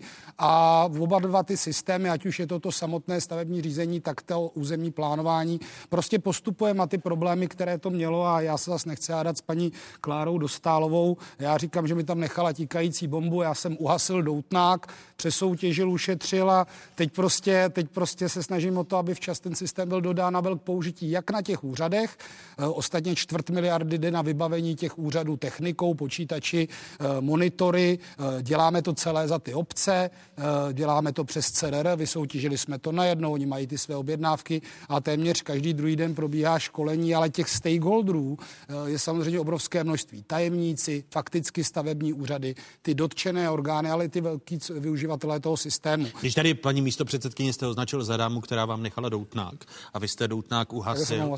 Ano, tak eh, i eh, paní místo předsedkyně čelila, když byla ministrní v tomto pořadu, eh, také otázce, jestli tu věc neodloží. Vy byste to teď odložila nebo neodložila? odložila od 1. Já července. jsem o tom mluvila s panem ministrem moc krát, protože samozřejmě žádný doutnák neuhasil, protože naopak prostě jako rozdmíchal několik bomb, které teda asi pravděpodobně vybuchnou. Takže to je potřeba si říci. Pane ministře, prosím vás, vy jste žádný výběrový řízení dokonce nedotáhl, všechno vám to úho zrušil. Ale vy vám jste... ty vaše taky. Ne, vy jste nám je zrušil, ty vaše, a vám úho zrušil to zrušení. Tak aspoň mluvte pravdu. Jako, Ale tomu jo. nikdo nerozumí, co Vy, udělal No právě, no. Jo, o tomu nikdo Ne, nerozumí. ne, Aha, ne, no, tak eh, jo. dokud se Tak- o tom bavíme. Tak Já znova, jsem pane, tam- Já se vám. Skončily Omlouvám. volby, vy jste vyhlásila výběrová vyhlásil- řízení a ty vám zaparkovali svoje ÚOHS. výběrové řízení na 370 milionů. ÚHOS vám Já to jsem zrušil, pro, nezákonnost. Moment. A pak, to vyhlásil výřebu za 37 milionů na digitalizaci stavního Víte, jak řízení. zněla, No to víte, může jak, jako... víte, víte, víte, víte, jak zněla otázka? Víte, jak zněla otázka? Nevíte. No to je, kdybyste trochu poslouchala, tak byste... Nemůžu, protože to je prostě strašný. Pane ministře, já jsem vám poslala interpelaci na digitalizaci stavního řízení. Výborně, no to já vám ji můžu předat. Už tam máte od já vždycky, 13. když února. vystupujete, já vždycky, když vystupujete na plénu, tak se chystám, jenže ono to je vždycky k programu schůze. Jo, No, tak ho tak někdy ten bod já zařaďte a mohli tak jsme si já to vyříkat. Já, já doufám, že už konečně nějaký Pane ministře, ale vy tady budou. lžete v přímém přenosu. Tak proč lžete třeba promiňte, Český komoře architektů? Já se omlouvám. Vy- vy byste- on vy byste říká, pan té ministr, situaci, že představí ten té systém situaci. 26.4. v Brně. Jo, tak je to pravda, jo. Aha, a co tam teda školíte ty jestli lidi? Budeme, jestli budeme, paní Dostalová, mně se, vaše, mně se vaše žoviálnost někdy líbí, ale Ale myslím někdy- si, že jste no trošku je- za hranou. tak co je tam školíte? Ne, já se omlouvám, ne, omlouvám se. zákon a Pane, vyhlášky. pane viceprezident, Vyhlášky nejsou vydaný. Můžete mi... Tak, Nemáte tiše. prováděcí Školí předpisy. se, školí se. Chvíli, chvíli, chvíli, Ano, chvíli, chvíli, chvíli, tak eh, mě to, že tady děláte, Dostálová hovoří o tom, že to, že lžu. děláte zábavný Tak jdeme pořád. Se, jdeme, Chví- se, jdeme se bavit o tom, Chvíli je to výpověď. způsobem jste to celý připravovali. Může- Chcete může- Ano, o můžem, můžem, protože Tak vám ať tam se nesedí vede ty data. redaktoři Můžete. ČT24. Tak, tiše. Vy byste to teď odložila, chápu správně, eh, start eh, digitalizace, Digitalizace stavebního jako byste takovou? odložila od Ano, toho aby 1. se července, se to řádně. stihnout, stihnout nedá. Aby se Pane řádně. hejtmane, eh, když se vás zeptám, vy sdílíte ty obavy, které sepsala platforma pro zdravý stavební zákon? Eh, Já když mluvím s našimi zástupci na krajských a obecních stavebních úřadech, tak do určité míry sdílím jejich obavy v tom, že je tam řada věcí ještě nejasná. Nesedím u toho a netroufnu si říct, jestli by to někdo měl odkládat nebo ne, ale prováděcí vyhlášky prostě nejsou, to si řekněme na rovinu, eh, takže ono není moc úplně jako co školit. Taky si musíme představit, že On se o tom tady hezky mluví, ale jenom abyste si představili, těch stavebních úřadů, kam ta digitalizace dopadne, bude 400 něco. To jsou úřady, já nevím, velikosti nový včelnice, nebo aby tam sedí jeden člověk, který mu je možná často... Ano, ale promiňte, my, kteří jsme v nový včelnici nebo v nové včelnici nebyli, tak to byl ten tlak, který i v tomto pořadu byl na někdejší ministrní pro místní rozvoj, že se vzdálí úřady a to stavební řízení lidem. Be- Takže... Ze sporu, pane redaktore, a pak si teda musíme říct, když je něco digitalizovaný, tak jestli to, že je to digitalizovaný, potřebujete mít jako tři kilometry od baráku. Já chápu digitalizovaný, že to tam posílám ze svého počítače a pak trochu jedno, jestli to posílám tři kilometry, anebo to posílám... Ale bylo to 30. Združení místní samozpráv a sva- svěst a, A- a, to je- obcí, které byly proti té redukci já to- navržené Klárou dostat. Já to nerozporuju, já vím, že ten výsledek byl, i já jsem se v tom lišil v pohledech s některými hejtmany a starosty. Já jenom popíšu, co to vlastně bude potom v praxi znamenat a kde se to bude dít. Ti lidé potřebují mít jako jasně proškoleno, jak se to bude chovat, jak si to bude povídat s tím geoportálem toho územního plánování, co ty počítače nakonec, vlastně, protože tam se taky obávám, že nás může čekat jako trochu náraz, co to bude znamenat. To znamená, my se shodujeme k tomu, že digitalizace je nutná, nutná, zaplať pámbu za to, musí se to stavební řízení zrychlit, protože to je zoufalý u nás a limituje to silnice, domy, cokoliv, to je jasný. Jenom potom popisuju, že v té praxi se to nějak jako děje a aby jsme to, co si tady řeknou politici u stolu, si potom uměli představit na jednotlivých těch úřadech, co to bude znamenat. Ty doklady se teď budou moct dávat jeden moment ještě taky v tištěné podobě, takže on je bude muset někdo skenovat, mm, do něčeho převádět. Je teď vhodné ten vlak zastavit k prvnímu červenci? Já, já neumím odhadnout, jestli třeba... Co to s tím stavebním řízení i u vás na kraji udělá? No, na, třeba naši, Pokud k tomu prvnímu červenci to na- vstoupí v platnost. Naši, naši úředníci, kteří připravují stavby třeba na dopravě nebo někde, tak mají obavu, že ten první náraz může vést trochu jako spíš k zpomalení a k znepřehlednění, řízení. mm, znepřehlednění toho a pak se to v nějakým čase bude napravovat. Ale nesedím u toho procesu a jsem dalek soudit, jestli posunu posunutí o tři měsíce nebo o půl roku by tomu pomohlo nebo nepomohlo, opravdu neznám ten detail. Eh, bude pokračovat věcná Ne, diskuze? věcná, to, věcná, věcná to, to, už- ano, ano, ano, už, já- už jsme se sklidnili. ano, jsme se Eh, sklidnili. tak eh, po stručných zprávách diváci jedničky eh, budou mít pohádku, ale většina z nich nepochybně přepne na spravodajskou 24, kde je čeká už věcná debata o digitalizaci. Po stručných zprávách našimi hosty zůstávají Ivan Bartoš, Klára Dostálová i Martin Kuba. A také vám přineseme rozhovor eh, s náčelníkem eh, generálního štábu armády České republiky Karlem Řehkou. Přepněte si na spravodajskou 24, kde otázky pokračují po stručných zprávách. Dokáží lékaři zázraky? A jaká léčba má budoucnost? Sledujte Fokus Václava Moravce, tentokrát na téma hranice medicíny. Pozvání přijali bývalý hokejový reprezentant Zbigněk Irgl, fyzioterapeut Pavel Kolář, neurovědkyně Marie Hájek Salomonová, klinický psycholog Miroslav Světlák, imunoložka Lenka Zdražilová Dubská a dětský onkolog Jaroslav Štěrba. Přímý přenos z lékařské fakulty Masarykovy univerzity. Úterý 20. února po 20. hodině na ČT24.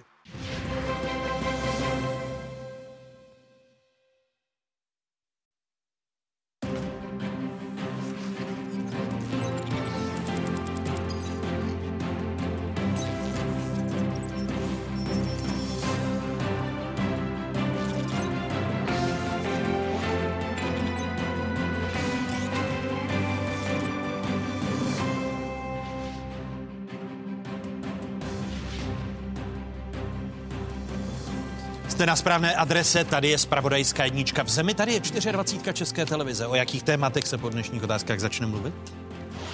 Tady je napsáno, že tedy se omlouvají a že e, spuštění je e, odloženo a nejde se do toho dostat. Sny o digitální zemi. Kdy se stanou skutečností, nebo se z nich zase probudíme? Pokračování diskuze Ivana Bartoše, Kláry Dostálové a Martina Kuby. Válka za humny. Kdy se přestane Evropa spoléhat na Ameriku? Hostem otázek náčelník generálního štábu generál poručík Karel Řehka. Ještě jednou hezké nedělní odpoledne vám všem divákům z Pravodajské 24. Stále jste v jedinečném prostoru pro diskuzi. Připomínám, že našimi hosty zůstávají vicepremiér pro digitalizaci, minister pro místní rozvoj Ivan Bartoš z Pirátů, místo předsedkyně poslanecké sněmovny a bývalá ministrně pro místní rozvoj za ANO Klára Dostálová a předseda asociace krajů České republiky, hejtman krajího českého Martin Kuba z ODS. Ještě jednou, dámo a pánové, vítejte. Ve druhé hodině otázek na Spravodajské... Ano, paní místo předsedkyně opakovaně i během zpráv slibovala, že už eh, nebude zlobit pana vicepremiéra. Pan vicepremiér slíbil, že nebude eh, tak často reagovat a křičet na paní místo předsedkyni. Ale kdybyste měl odpovědět, eh, pane, pane vicepremiére, na tu základní otázku, vy tedy dáváte lidově řečeno hlavu na špalek, že se to prvnímu červenci stihnout dá, že ta obava, kterou na konci druhé hodiny otázek vyslovil pan předseda asociace krajů, pan hejtman Kuba, že se může zbrzdit ono stavební řízení, protože nebudou pracovníci dostatečně pro školení, nemusí ten eh, digitální systém na sebe vázat a fungovat bez chyb. Tak dáváte já věřím, já věřím hlav, že hlavu na špalek. splníme zákonné povinnosti ve věci dodání těch digitalizačních částí. A jak jsme zažili historicky nejen tady za té vlády, za minulé vlády, prostě ty starty těch systémů můžou mít objektivní problémy.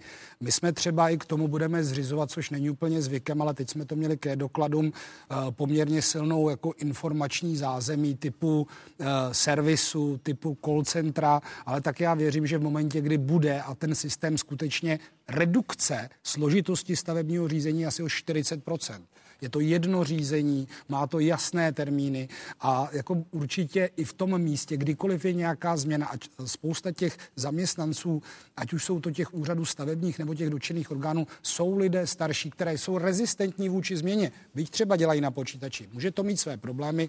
Já to dělám vždycky tak. Já řeknu, jaký je cíl a snažím se ho dosáhnout. V případě, že se jeví, že se to nelze z nějakého důvodu udělat a stane se, že něco pustíte později, ale to není mým cílem, tak potom tu věc řeším. Jakmile te sundáte ten plyn, z toho- nebo tu nou z toho pedálu plynu. Vy máte pocit, že kdyby teď jste tendence- řekl, že to o půl roku odložíte, tak by já to mám českou harmonogramy, já mám harmonogramy metodou- školení. My máme těch asi, kolik to je, čtyři nebo pět vyhlášek. Ať je to o technických specifikách stavby, která je vítaná, ale je tam zase do 2027 se dá ty projekty řešit podle těch starých vyhlášek. Takže tam není tím, že najednou to zastaví, protože všechno je jinak. Snažíme se, ať už školení ke stavebnímu zákonu, k územnímu plánování, skutečně to pokrýt a to, že se někdo vozve, já u toho nebyl, já to nevěděl, nebo to nezvládám se prostě v tom státě. Stát může, děje se to a vy musíte mít v danou chvíli dostatečnou podporu nebo řešení. Já mám skutečně ambici na stavebním veletu plně představovat už ten portál uh, toho agendového systému a budeme prostě postupovat tak, aby jsme se k tomu termínu dostali. A až se dostane ta manažeři, to tak pan Hejtman to popíše určitě taky paní ministrině, když byla na rezortu a prostě pak máte nějaké věci, které můžete předvídat nebo nemůžete předvídat a pak s nimi pracujete. Paní My ten plán máme. Ten, ten odklad nevedl by k tomu, že by se to, jak to v Česku bývá, že by to zase posunulo. Ne, a já jsem to nemyslela jako odklad, jako odklad, ale dá tam další přechodný ustanovení, aby ta digitalizace mohla doběhnout, protože pan minister, když mluví o prvním sedmi, jak je to ostrý start, tam nebude žádný pilotní období na vyzkoušení těch věcí, nic. Úředníci a vy, by, vy byste, vy byste, omlouvá, promiň, vy byste jako opoziční větu. politička uh, podpořila uh, nějaký takový ano, krok mě... a nekritizovala byste pak pana ministra. Já myslím, uh, že kritiky už si pan minister užil hodně. Já si myslím, že to opravdu... Jsme, to jsme viděli na konci ano, první no, hodiny. tak právě ano. už jsme slíbili, že budeme hodní, takže všichni už slyšeli, že ta kritika už proběhla, ale tady jde přece o digitalizaci stavebního řízení jako takového, aby to fungovalo. A já jediný, co spochybňuji, je, a co mě tady trošku nadzvedlo ze židle, když pan minister tady má všichni si můžete pojat na ty data, ale sám pak řekne, že ten systém představí až 26. do datum tady ani není. No celý ten, celý ten jo. portál. No, uh, ale no a, já se omlouvám. Můžu se vás teda pro... zeptat, pardon, jsou pardon, pardon, pardon, pardon. Jsou, nejsou prováděcí vyhlášky. Jedna z těch prováděcích vyhlášek je hmotnému stavebnímu právu, která se musí notifikovat s Evropskou komisí. To trvá dva měsíce. No a, a máme konec února, pane ministře. Jako já to myslím s váma teď opravdu dobře. Udělejte přechodný ustanovení, nechte proběhnout pilotní projekt, ať se to prostě ty úředníci jsou schopni naučit, ale ostrý provoz k prvnímu 7.24 je prostě nesmysl. Dostala, a nebude to dva měsíce, dva měsíce pilotního provozu je pro vás hodně nebo málo? Já se jenom ptám. Já bych ho dala do konce roku, aby si to opravdu odzkoušeli. Dva Úředníci nemají provozu. techniku, nemají techniku, ještě nejsou ani vybavení technikou. Jo. Prostě bude to opravdu, a hlavně, pane ministře, za 37 milionů korun žádná digitalizace neprobíhá. Vy prostě normálně pošlete eh, vyhlášku, kde se to bude posílat v PDF. Vy jste, Stačí ty dva měsíce jste, z vašeho pohledu? Vy jste sama zrovna tady v České televizi říkala, že digitalizaci ne, nerozumíte ve své podstatě za 37 milionů vzniká ten agendový portálový systém. Ty lidi nebudou mít žádný speciální software. Oni se přihlásí na webu, jako když se přihlásíte do elektronického A proč teda posíláte návrh vyhlášky, kde se to bude posílat v PDF? Tomu vy říkáte digitalizace, jo? Pro, tak to pro, se omlouvám, tak takovýhle rozdíl teda ještě materiál, ty dva, Za ty dva měsíce. Ne, zase, zase pro, to je, promiňte, zase to je, dva, dva je, tam, je tam struktura té dokumentace je dána, je to asi 10 formátů, včetně XML. Ti stavebníci to takto vědí, ty dokumenty jsou klasifikovány. Pro povolení stavby dodáváte a typ dokumentů, B typ dokumentů, C typ dokumentů, ty nahrajete do formulářů. Samozřejmě je zde varianta poslání PDF, protože to byl požadavek, aby ta stará cesta byla zachována, protože spousta těch projektů už teď se realizuje a bude dobíhat. Promiňte, tohle spolu ne, musí aby, komunikovat elektronicky, pro, digitali, digitalizačně. Pan, pane, no, pane předsedo, vy máte ještě logo ministerstva.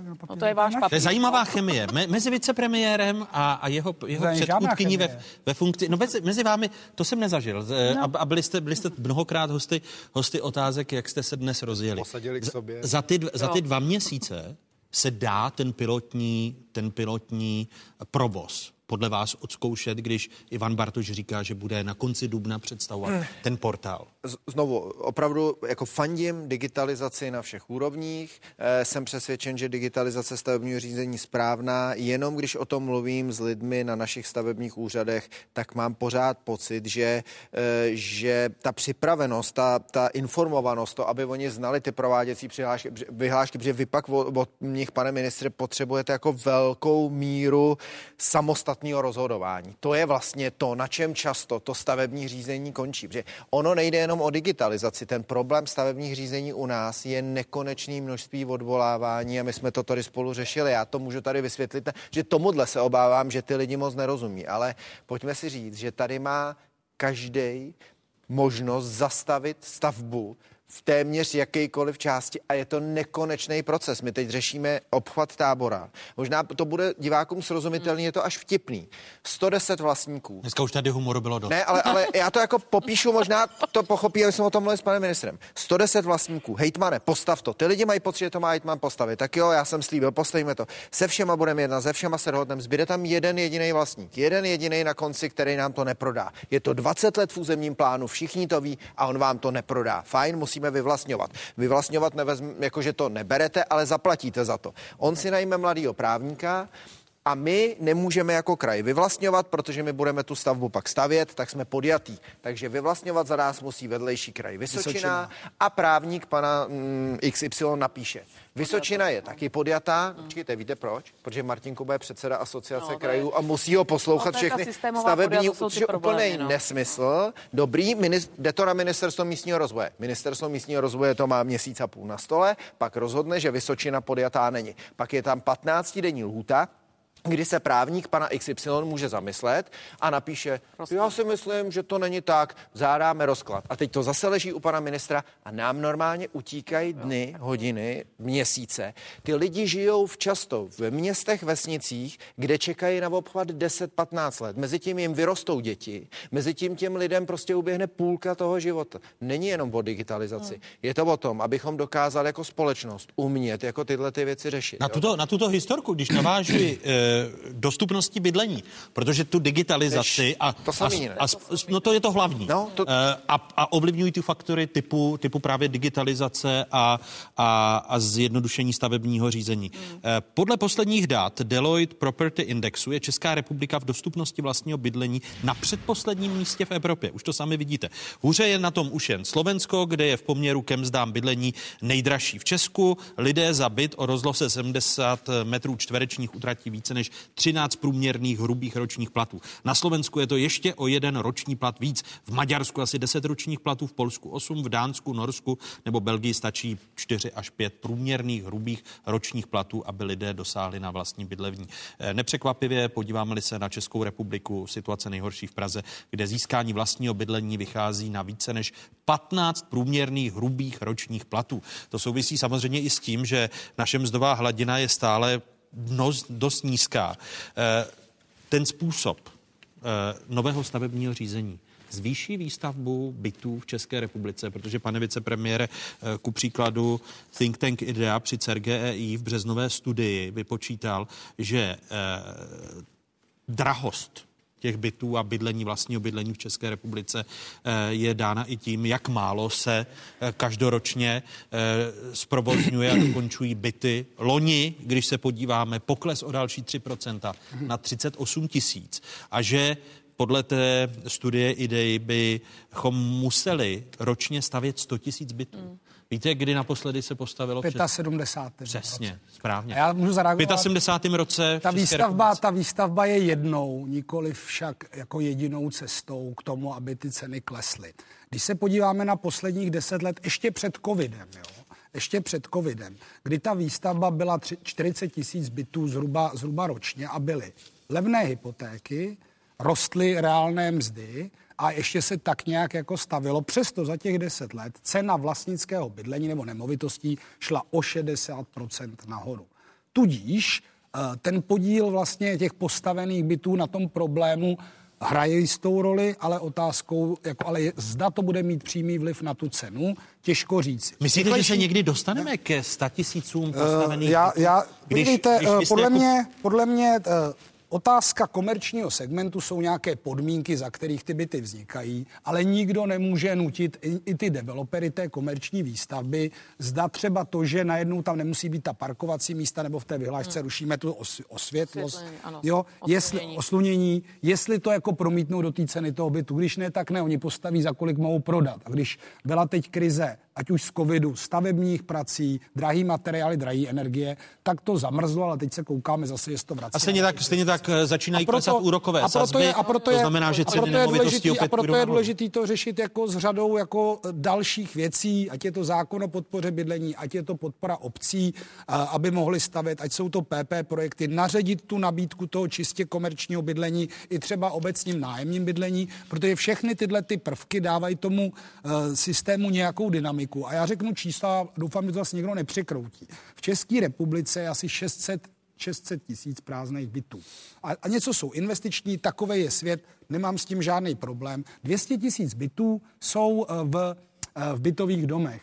Pokud by se nám podařilo, a ty lidi to prostě z nějakého důvodu třeba nepronajímají, pokud by se nám podařilo vytvořit podmínky, kde oni by se to nebáli pronajmout, dali by to třeba do nějakého fondu obce nebo dalších, tak jako vy se smějete. No, tak, protože dobrý, pan tak my to máme, nemůže v my máme 600 fungovat. tisíc bytů a vy tvrdíte, tak jich postavíme ještě 100 a bude to lepší. Ale těch 600 tisíc bytů je prázdný. No a, a Takže tak, ale, já jenom kdyby, říkám, ale já jenom pane, říkám, pane vicepremiére, když se, když se podíváte, když se podíváte i na průměrnou hrubou Já jsem si měsíční říkal, paní mzdu, Dostálová, ta říkala, když je něčeho hodně, tak je to levný, ale byty nejsou rohlíky. Ne, čeho je málo, to je drahé, jsem říkala, pane No, ministře. no a, a, ale, ale a podíváme se, podívejte, po, když, se, když se podíváme, nejbohatší region Praha. Pražané brali loni za první tři čtvrtletí v průměru skoro 20 52 Ale víte, že to je- 700 korun. ale víte, že to Druhý je kraj, otázka- středočeský, Ale víte, že to je pak otázka, víte, že to je otázka ekonomiky, zaměstnávání, růstu reálných mest a České národní banky, jaký jsou úrokové sazby, nejenom na hypotéky, ale za kolik si developři půjčejí peníze. Ano, pane vicepremiére, ale A když to se- je zrovna ale- věc, kterou ten stát... Partnerem Ale- ale- ministerstva místního rozvoje jsou obce. Obce, 75% obcí, kdyby mělo peníze a projekty, chce stavět obecní bydlení. Na tom pracuji já. Ale to, kdy- to chci, aby obce měly tyto možnosti. Ano. No, ale, ale, Ale to, jaký se ale když se pak, když se pak, sazby, no, ale když to se já pak, neovlivním. To, to ani jsem se vás na to neptal, ale pak se podíváte na průměrné nájemné v krajích, Opět tradičně nejvyšší e, nájemné v Praze, kde nájemníci v loni v létě podle Českého statistického úřadu platili za metr čtvereční v průměru 388 korun. Druhou příčku střední Čechy průměrné nájemné ve třetím kvartále loňského roku činilo 262 koruny za metr čtvereční. Opět vidíme mapu České republiky. Takže ta nekoncepčnost a neschopnost stavět, e, dlouhé řízení, e, sociální bydlení a nerozvoj sociálního bydlení, když pou, budu používat samé zápory, způsobuje to, že jsme na tom, co se týče vlastního bydlení, výše nájmu, jedni z nejhorších v Evropě. Hmm. Proto se ptám, když se podívám do programového prohlášení vlády, které jste tady eh, Zaházeli. oba dva zaházeli eh, svými papíry, tak v něm se píše, nezavíráme oči před problémy, které lidé, lidé v naší zemi mají. A bydlení je v poslední době jedním z nich. Přineseme řešení, která pomohou jak vlastnickému, tak nájemnímu bydlení, včetně sociálního bydlení. Nejdůležitější je v současné době zacházení a zásadní zrychlení stavebního řízení. Konec citátu. To jsme probírali, snažili jsme se tam podívat na digitalizaci těch systémů. Ale eh, pomoc vlastnickému nájemnímu bydlení, včetně sociálního bydlení, na to stále čekáme. A nečekáte. Zákon o podpoře bydlení jde do vlády. Žádná vláda předtím ani zákon o sociálním bydlení neschválila. Tady eh, ještě paní Dostáva, nebo možná její předchůdci přišli s tím, že uh, není potřeba zákon o sociálním bydlení, nahradíme to programem výstavba. Tam se postavilo asi 300, 300 bytů za celou tu dobu. My jsme představili zákon o podpoře bydlení, máme investiční Stále ho vláda nástroje. neschválila. Vy počítáte s tím, No že bude v roce skončilo 20, 2015. No, Ne, 2025, 2025. pardon. Kež by byl v roce Eh, 2025. Máme, máme, máme uh, u Evropské komise notifikujeme dostupné bydlení, máme na to 5 miliard, uh, máme na to 5 miliard v Národním plánu obnovy, dalších 5 miliard tam uvolňujeme, podepsali jsme s EIB investice uh, do dostupného bydlení, takzvané affordable housing, spustili jsme projekt nájemní bydlení na SFPI, jako vy neotočíte ten eh, parník jako ze dne na den na pětníku, ale všechny ty věci, které to mohou ovlivnit, protože není jeden, jeden návod, dvě obce nejsou ve stejné situaci. Takže pojďme zapojit. Možnosti zapojení prázdných bytů 2000 ročně, byl by to belgický model, výstavba, dostupný bydlení, kompetenční centra SFPI pro investice, protože většina obcí neumí postavit ani bytovku, ani třeba čističku vody, protože jejich rozpočet není ani na to, aby napsali ten projekt. Takhle s tím musíme pracovat a my nastavujeme systém. Já neříkám, že Vy si myslíte za tedy, rok, že na, konci, že na konci funkčního období vaší vlády, to znamená eh, v roce 2025, až tady budeme, pokud tady budeme opět sedět, řeknete, tady je ten systém. Budeme tady eh, sedět? Je jeho, to je otázka, eh, jeho přijetí v roce 2025 zákon o podpoře bydlení, rozjeté stavební řízení. A propo, vy podpoříte ten zákon o podpoře by- bydlení, protože sama jste eh, také mluvila o tom, jak je zapotřebí, aby byl zákon o sociálním bydlení. Pak se o to ustoupilo, protože se nenašla schoda právě s obcemi a, a s, eh, s kraji a podobně. sociálním, Eh, Takže zákon o podpoře bydlení je to dobrá cesta? Tak na přímou otázku přímá odpověď, tak jak je ten zákon napsán, tak ne že tam neobsahuje ani čárku o nějakém investování do bydlení. Ten celý taky, zákon je postaven na tom, být, no. že zřídíte poradenská centra za 1,5 miliardy ročně. A to by mě teda zajímalo, co ty lidi jako na těch centrech budou radit kde mají vzít byty, když žádný nejsou. Vy prostě počítáte s tím, že obce a kraje budou garantovat soukromým vlastníkům to, jak budou ty byty vybydlené, jestli někdo platí nájemné a tak dále. No to je, pane ministře, omlouvám se, ale to je fakt jako cesta do pekel a podle mě ty obce do toho, z toho utečou, protože oni za prvé podle zákona o obcích mohou garantovat nájemné maximálně do trojnásobku a co potom, když zároveň my nejsme schopní neplatiče dostat z těch bytů a všechny tyhle věci. Tak jinými slovy, tak, jinými, jinými nepodpoříte. Tak, tak je napsán ne. Jinými, jinými slovy, když vy jste to částečně vyjmenovala, uh, norma přináší systém garancí pro majitele bytů, ano. kompenzace pro obce, soukromí majitele nemovitostí. Ale to mají platit obce. Do, dobrovolně to, pro nájmu. Ale mají na to ten centrální fond. Přináší několik nástrojů, z nich si dle potřeby v území ty obce mohou vybrat. Liberec spouští Centrum poradenství v bydlení. Praha má, Praha má kvazibytový fond s umístěním A co jim, bytů. pane ministře, poradí? Běžte se podívat do realitky, jestli jsou nějaký byty volný za 1,5 miliardy ročně? Ne, vytvoření, uh, promiňte, vytvoření systému, alespoň tak ten zákon teda... podpoře bydlení chápu, který povede opět k nastartování výstavby. Vy to tak, pane předsedo, Investiční nástroje nejsou součástí toho zákona. Já si myslím, že nejsou, eh, že to říká pan minister správně, pane doktor, že tam nejsou žádné investiční ne. nástroje. Ten, ten systém je postaven spíš na tom, a, a to mě teda trochu taky děsí, na tom, že se vytvoříme nějaká místa úředníků, kam zjednoduším to, aby nám divák rozuměl, budou chodit nějaký sociální, eh, nebo lidé z nějaké sociální skupiny, kteří se nemůžou dobrat bytu. Pan ministr má představu, že tam se budou schromažďovat nabídky těch soukromých majitelů těch bytů. Pokud těm soukromým majitelům někdo řekne z toho kraje, hele, když vám to tyhle vybydlí, tak já vám to zaplatím. Aby jsme to nějak jako přeložili do lidský řeči. Já to teda považuji za, za dost divnou věc. Ehm, na můj vkus teda velký sociální inženýrství. Navíc teda ono se to netýká všech míst v České republice někde je to vidět, že je to jako mnohem větší problém, někde menší. Jsem přesvědčený, že když to ta obec chce nebo, nebo má potřebu řešit, tak by to řešit nějak měla. Já teda jsem přesvědčený, že bychom měli hledat nástroje ke stavění nových bytů, a to obecních bytů, a ne jen pro sociálně slabé. Já nepotřebuju v Budějovicích byty pořád dokola pro sociálně slabé a vytvářet jako paneláky, v kterých vlastně nikdo nechce být. Já potřebuji byty pro učitele, pro mladý doktory, pro městský policie, policajty, pro sestřičky a, a tak proč dále. nestavíte? Počkejte, my, my je stavíme. My je naopak. Takže vy, nepo, vy nepotřebujete ne, žádné víte, co já, ne, víte, co já potřebuji a o tom teď jednáme s ministerstvem financí. My jsme připravili projekt a začala ho koalice na městě před náma a my ho teda významně akcelerujeme. Teď máme připravený i krajský, v krajském městě budou to opravdu stovky bytů a já potřebuju najít systém financování, kdy my řekneme, bude to stát miliardu a půl, vláda řekne fajn, tak my vám přes nějaký finanční nástroj nějakého subjektu dáme miliardu půjčku, bude to na 40 let nebo na 30, s dvouprocentním nebo jednoprocentním úrokem, nebo to uděláme tak, že se bude počítat vždycky komerční úrok na komerčním trhu minus jedna a minimálně to bude jedna. Vy si na to dejte svých 30% a ty byty začněte pronajímat a tím pronájmem budete splácet tohle Tohle já potřebuju, jo, jo. abych k tomu pak zase nemusel posuzovat desetkrát, že tam ubytu jenom někoho, kdo deset let nepracuje, motá se z jedné dávky na druhou. Já potřebuji byty pro lidi, který tu, tu společnost někam posouvají a tvoří a ne pořád stavět tohle. A tohle my budeme v Českých Budějovicích a v našem kraji prostě dělat. No já jsem rád, že to pan Uba říká, protože to je cesta, kterou jdeme. To no, jsou finanční. Ale nikde nevidím. No, ale tenhle ten zákon je zákon o podpoře v bydlení, který se netýká 200 tisíc lidí na sociálních, ale 1,4, 1,6 milionů lidí je v nějaké fázi života ohroženy ztrátou bydlení. Investiční nástroje v tom SFPI, Zlínský kraj se zapojil, nevím jestli Budějce, ale i ty věci, které vyjednáváme s EIB nebo v definici dostupného bydlení má. Startovací byty pro rodiny, potřebná povolání, seniori. To je zákon, který tady chyběl, tady se dali dělat jenom sociální byty.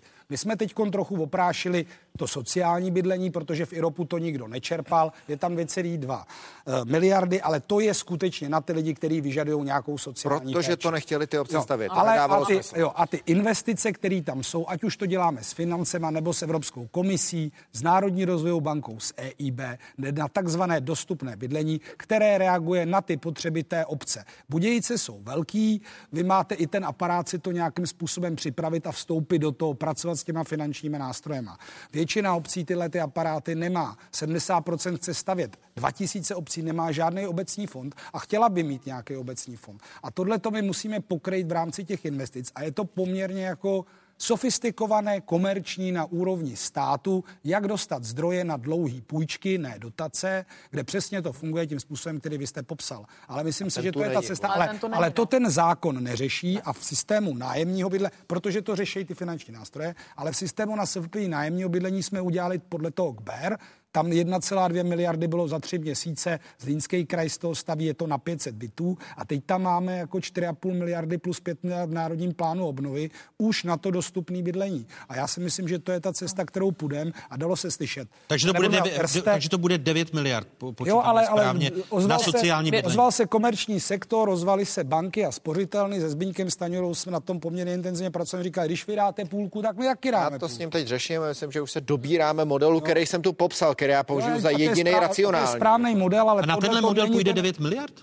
Ne, ne, Je to, je to na, ne, Ne. ne. 4,5 je přes SFPI a další jsou přes Národní rozvojovou banku. Jsou To jsou ale, ne, to jsou já na se omlouvám, nástroje. ano, to Ne. jsou dotační věci, Finanční přesně, nástroje. přesně tak, jak to popsal, ale je to z Národního plánu obnovy. Já jenom, pane ministře, pořád nerozumím. Já jsem se požádala i na podvýboru pro evropské fondy, zatím mě vaše ministerstvo teda neodpovědělo už řadu měsíců. Národní plán obnovy musí být kompletně proinvestován a prostavěn a profakturován do zhruba Dobře, ne, nežeru do 2000 října 2026. Vy Musíte ho mít- nemáte ani notifikován, to musíte znamená, vy ho vyhlásíte, 8 miliard někdy v říjnu, možná, když to dobře půjde, v říjen, listopad letošního roku. Než to vyhodnotíte, ty projekty, jako, za jak dlouho teda to má Ta jako podmínka, postavit? ta podmínka je, že ty věci musí být zasmluvněný. To je podmínka Ale- čerpání těch finančních A to jste mě slíbili, že mě pošlete písemně, protože spoustu lidí, kteří implementují národní plán obnovy, říkají, že to není pravda. Pošlu to písemně. Tak děkuji. Bude to písemně. Je to písemně. Uh, a vy jste, Nebo vy bude, jste, to, bude to datovou schránkou. Vy jste, vy jste, vy jste chtěl říct, vy jste chtěl říct eh, plán i na těch 200 tisíc neobsazených bytů, chápu to správně, a, a bál jste se toho, eh, že opět... Že dopadnu jak na seznamu, ano, že, že budete, dopadnu jak na seznamu, kde že tam budete editor dá, znárodňovat, že budete znárodňovat kdy, byty? Kdy Barto, Bartoš, Bartoš chce obsadit 200 tisíc bytů. Hele, já když se podívám na, na ne rozměrově, ale do, co do počtu obyvatelů podobnou Belgii, tam ten systém mají, neběží ani extrémně dlouho a mají v něm 20 tisíc bytů. Zase to není samospásný. Jo, zase to není samospásný. Co byste s tím dělal, s těmi Kdyby- dvěma tisíce byty? No, už teď v řadě obcí funguje takzvaný kvazibytový fond, kdy 95% lidí vám to nevybydlí, nezničí a platí. Takže ti, li- a my máme data i od těch lidí, co mají jeden nebo dva byty navíc, eh, nebo mají, mají větší bytový fond. A oni říkali, podívejte se, my kdybychom měli záruky, což vy teď můžete dělat přes komerční eh, nějakou agenturu. Já mám tři byty, vy mi je pronajímajte, ale oni za to berou ty peníze, že jo, ten podíl z toho. Když je vložíte do toho kvazibytového fondu, další, teď jsem četl někde článek, Liberec, myslím, Liberecké drbně to psali, Liberec otvírá tady tenhle ten, to je nějaký server, eh, otví, otvírá tenhle ten systém a vy tam ten byt můžete vložit, v Praze už to někteří lidé taky udělali, řeknete, dobrý, tady město máš můj byt, já chci každýho třetího mít tady na účtě tenhle ten nájem, není to ten super nájem, ale já se o to nemusím starat. A vy, by- vy jste byste chtěl vytvořit zavedli. eh, na úrovni státu tohle- a- takové podmínky. A tohle to je ten systém, to je to ten fondů, systém, nebo- to je ten systém, který předpokládá ten zákon a ta ambice je 2000 bytů celo, celorepublikově do toho ročně Já si dostat. myslím, že tady teda se motají dvě věci dohromady. Jo. Tohle to jsou neobsazené obecní byty, Ne, městské byty. tohle to jsou Ne, 200 neobsazené tisíc- byty v soukromém 200 vlastnictví. 200 Stát má- tisíc, to, to si nedovedu má- představit, že stát by měl 200 Ne, tisíc města, jo, to, jsou, neobsazených to jsou soukromí, ale města mají asi 13 tisíc nezrekonstruovaných, který nejsou v oběhu. Jo? Někdy to je ale prostě... A pane ministře, vy za těchto nechtějí. 200 tisíc bytů, který byste dostal do tohohle fondu 20 prostřednictví... tisíc. 20 tisíc má Belgie, já Ne, chci celkově, 2020. celkově, že dva- v České no, A za, republice... to, za ty byty by ručili obce, jo? Za tyhle ty byty by byl fond, kde by byl ten zprostředkovatel a ten fond se potom přiřazuje na ty byty, které jsou obsazené. A to je to pod MPSV, ten zákon připravujeme my a Ministerstvo práce a sociálních věcí a ukázalo se z dat, které máme z České republiky, z projektů, který si jeli v Brně a v dalších městech, Takže že ten by systém ně je udržitelný. Ale peníze, které poskytuje stát. Eh, z centra. Eh, a, a to předložíte takový návrh zákona, chápu to správně. Do to, 15. to do 15. Jo, března, to do je 15. tenhle března by mělo být Ne, vypořádání z LRV. Ne, to je ono. To je ono. To je- to je on. To jsou ty nástroje, které v tom zákoně jsou. Jsou to místa poradenství. Už jsem se v těch zákonech... Ano, 1,5 miliardy ročně. No, já, já, pane ministře, nezlobte se, ale možná by bylo Paní efektivnější Dostálová, to dávat přímo do té zač- rekonstrukce těch 1,5 miliardy, než prostě dě, My vytvářet jsme dali tady poradenská 1,3 my jsme dali centra. 1,3 do, do ná- nájemního bydlení a neslyšel jsem, ty konečně jste udělali program, který funguje. Mě, mě strašně zaráží, že po osmi letech ano na MMR, kdy se ta situace dostala do nárůstu 60% cen nemovitostí, neschválil se žádný zákon, stálo sociální bydlení, jako se tady tak jako smějete, když vykládám o něčem, co má proof of concept zahraničí. Pane ministře, my jsme za naší vlády dali do bydlení přes 13 miliard a vy se tady chlubíte No jednou tady, miliardou. ale- Ale, ale, tam bude 13 paní- miliard, já vás budu chválit. Ale, ale, ale i za vaší vlády, za těch 8 let, eh, na které naráží Ivan Bartoš, vidíme, jak drahé je bydlení, Jo, to ano. jak, jak se staví nedostatek bytů. Tady- Proto se ptám tak. na těch 100 tisíc bytů a na koncepci idei, eh, že by se mělo stavět 100 tisíc Jenom bytů. jednu větu a hned dám ano. prostor samozřejmě panu Hejtmanovi. Tady je potřeba prostě na rovinu říct, že stát nikdy nebude konkurovat soukromého sektoru. Nikdy, ani nemůže. Nebude. Jo, to prostě opravdu je nereálný. Takže tady se budeme muset opravdu velmi vážně bavit o tom, jak pomoci všem těm, a to tady bylo správně řečeno, nájemnímu, družstevnímu, vlastnickému a tak dále, bydlení jako takovému. A mě třeba mrzí, že když teda se tady bavíme o nájemním bydlení, kde pan mi- minister zatím dal jenom, jenom jednu miliardu na 474 bytů, tak prostě vedle toho vůbec nepodporuje třeba družstevní bydlení. Vůbec. Prostě. No ale, ale eh, Jo, tady, takže je tady, pan, prostě těch tady pan mnoho- ministr vám hodil uh, Zprávu NKU? zprávu ano, NKU, ano, ano. která v letech, kdy vy jste obhospodařovali Ministerstvo Ano. pro místní rozvoj a státní fond podpory investic, tak eh, obě instituce podle toho nálezu NKU vydali na podporu bydlení. Mezi lety 2016 až 2021 dohromady 14 miliard Ano, korun. to je to, co říkám panu ministrovi. On se chlubí A- miliardou, my jsme dali 14 miliard. Ale eh, problémy s dostupností a kvalitou bydlení To nezmění. přetrvávaly, byly vydány miliardy, NKU píše, že neefektivně a, a No. na mnoha mm, místech to kritizuje. Pane Moravče, a to je právě ten spor, že soukromý sektor nebo státní sektor, veřejný sektor nikdy nemůže konkurovat soukromému sektoru a za těchto těch 13 miliard tam se taky dočtete, že bylo postaveno 4667 bytů, jestli si to pamatuju. 4500 A, projektů, pa- a- ano, ano, ano, subvencovali. Ano, ano, ano. Jo, takže prostě samozřejmě vždycky to bude ta marginální, marginální pomoc a mělo by to být, a já třeba souhlasím s tím, že by se mělo veřejně prospěšné profese. A jsou tady projekty, pan ministr je sám zmínil, PPP projekty, možná se bavit i o státním developerovi, aby vlastně se podpořili pozemky a propojilo se to třeba se soukromým sektorem. Jo, těch možností je spousta. Ne, já jenom poznámka, já bych trochu brzdil s tím sociálním inženýrstvím, kdy za všechno prostě bude ručit stát. Nám by opravdu stačilo, a myslím, že by to bylo správně a bohužel nutno říct, že vy, vy jste v té vládě byli dost dlouho teď na to, abyste, kdybyste to chtěli zavést, tak byste to udělali. To se přeci vyplatí soukromníkovi investovat do těch bytů a potom je pronajímat. Tak jak to, že se to nevyplatí tomu státu nebo té municipalitě? No samozřejmě, že se jí to vyplatí. My s tím opravdu nebudeme mít problém. My ten barák prostě postavíme, akorát v té chvíli první nezvládáme ten kešový náraz, aby jsme vzali miliardu z toho rozpočtu a to nezvládá žádná obec. Když najdeme finanční nástroje jako efektivních půjček, tak to bude mnohem lepší, protože vy všichni se bavíte o dotacích, ale ty dotace jsou větší. Ne, tady, tady historicky Jo, furt jo, tekly jo. dotace, pardon. No. Ty historické dotace vždycky byly tak svázané, že se pak na to kouknete řeknete, ty tak já tady postavím jako barák. A jediný, koho v něm budu moc ubytovat, jsou totálně sociální případy. Ale to ty obce neřeší. Navíc mm, ty bydlení by měly mít i přirozený sociální mix těch lidí, aby jako jo, vám nebydleli v jednom baráku jenom lidi sociálně slabí a v jiným nějaký. To město má nějak se tvořit a ten stát. Čili ten nástroj, který jsem tu zmínil, my o něm teď s panem ministrem financí diskutujeme. Myslím, že ho budeme schopni představit na tom pilotním projektu u nás v Budějovicích a jsem přesvědčen, že je to nástroj jako velmi efektivní a může tomu pomoct, že mimochodem podívejme se, kolik takových bytů vlastní třeba ve Vídni, jako ta, ta, ta samozpráva.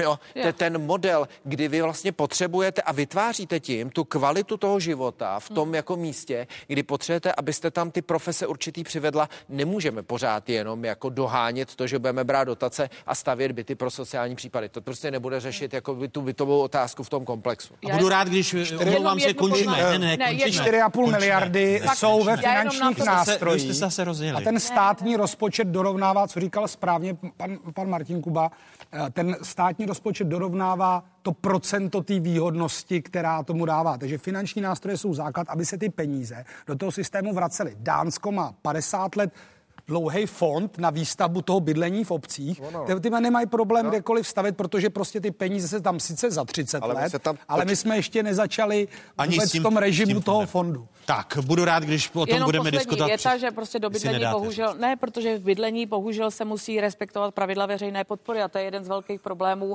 rozdíl mezi Vídní, Vídní, nikoli v Rakouskem, Vídní a samozřejmě tím bydlením v České Budu, republice budu rád, jako když takové. budeme v té debatě pokračovat, v klidné debatě, kultivované debatě. Děkuji eh, vicepremiérovi pro digitalizaci, ministru pro místní rozvoj a předsedovi Pirátů Ivanu Bartošovi, místo předsedkyní poslanecké sněmovny, bývalé ministrni pro místní rozvoj zahnutí Ano Kláře Dostálové a předsedovi asociace krajů a jeho českému hejtmanovi Martinu Kubovi. Děkuji a těším se na další Děkujeme diskuzi. Děkujeme za pozvání, hezký zbytek neděle.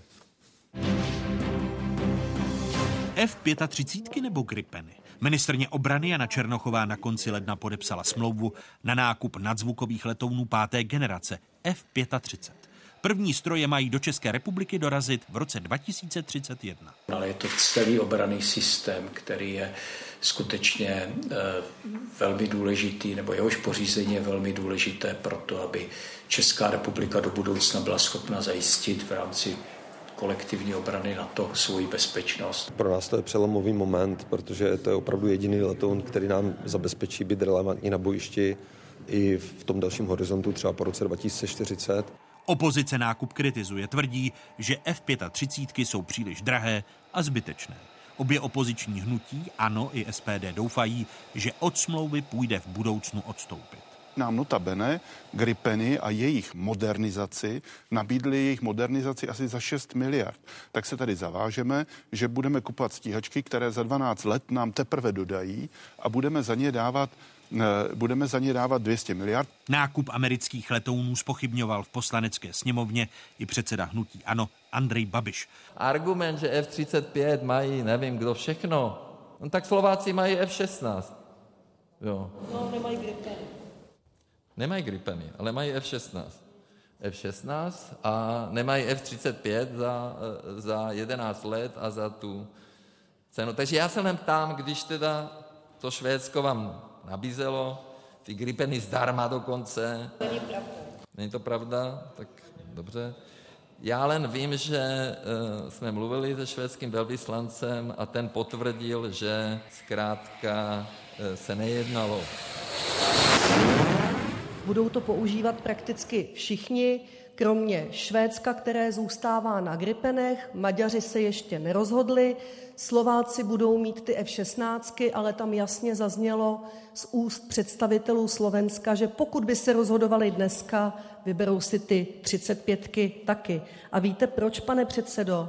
Protože F-35 je nejoblíbenější holka v alianci. Poslovní přestřelce s ministrní obrany Janou Černochovou Andrej Babiš dostal dárek. A tričko dostal od ministrně obrany Jany Černochové v úterý i prezident republiky Petr Pavel, který už dřív veřejně deklaroval, že nákup F-35 je cesta správným směrem. Předseda hnutí Ano Andrej Babiš eh, nedávno v rozhovoru pro právo řekl, že pokud americký výrobce Lockheed Martin nedodá České republice objednané letouny v domluveném termínu hnutí Ano, pokud bude v zemi vládnout od smlouvy ustoupí. Dalším hostem otázek je náčelník generální štábu armády České republiky generál poručík Karel Řehka. Vítejte počase v otázkách hezké nedělní odpoledne. Hezké odpoledne. Po dvou měsících od přijetí tohoto dokumentu, pane generále, který je teď před námi, to znamená eh, koncepce výstavby armády České republiky 2035, jsme svědky spochybňování nákupu letounů F-35. Jak se s tím zžíváte? Tak my celkem normálně. To jsou prostě politické výroky, které jsou v tom prostoru. Některé jsou možná i pochopitelné, některé jsou nešťastné podle mě. Které jsou pochopitelné. Jinými slovy, kde máte ještě prostor pro to, abyste přesvědčil opozici, že pokud se ujme moci, že by se ta smlouva neměla vypovídat? Tak víte co, já jako voják, jako mě nepřináleží komentovat tady politické boje a politické výroky. Nicméně já vnímám ty některé věci spíše jako, jako řekněme, politickou soutěž. A tak to prostě vždycky bylo, je, bude.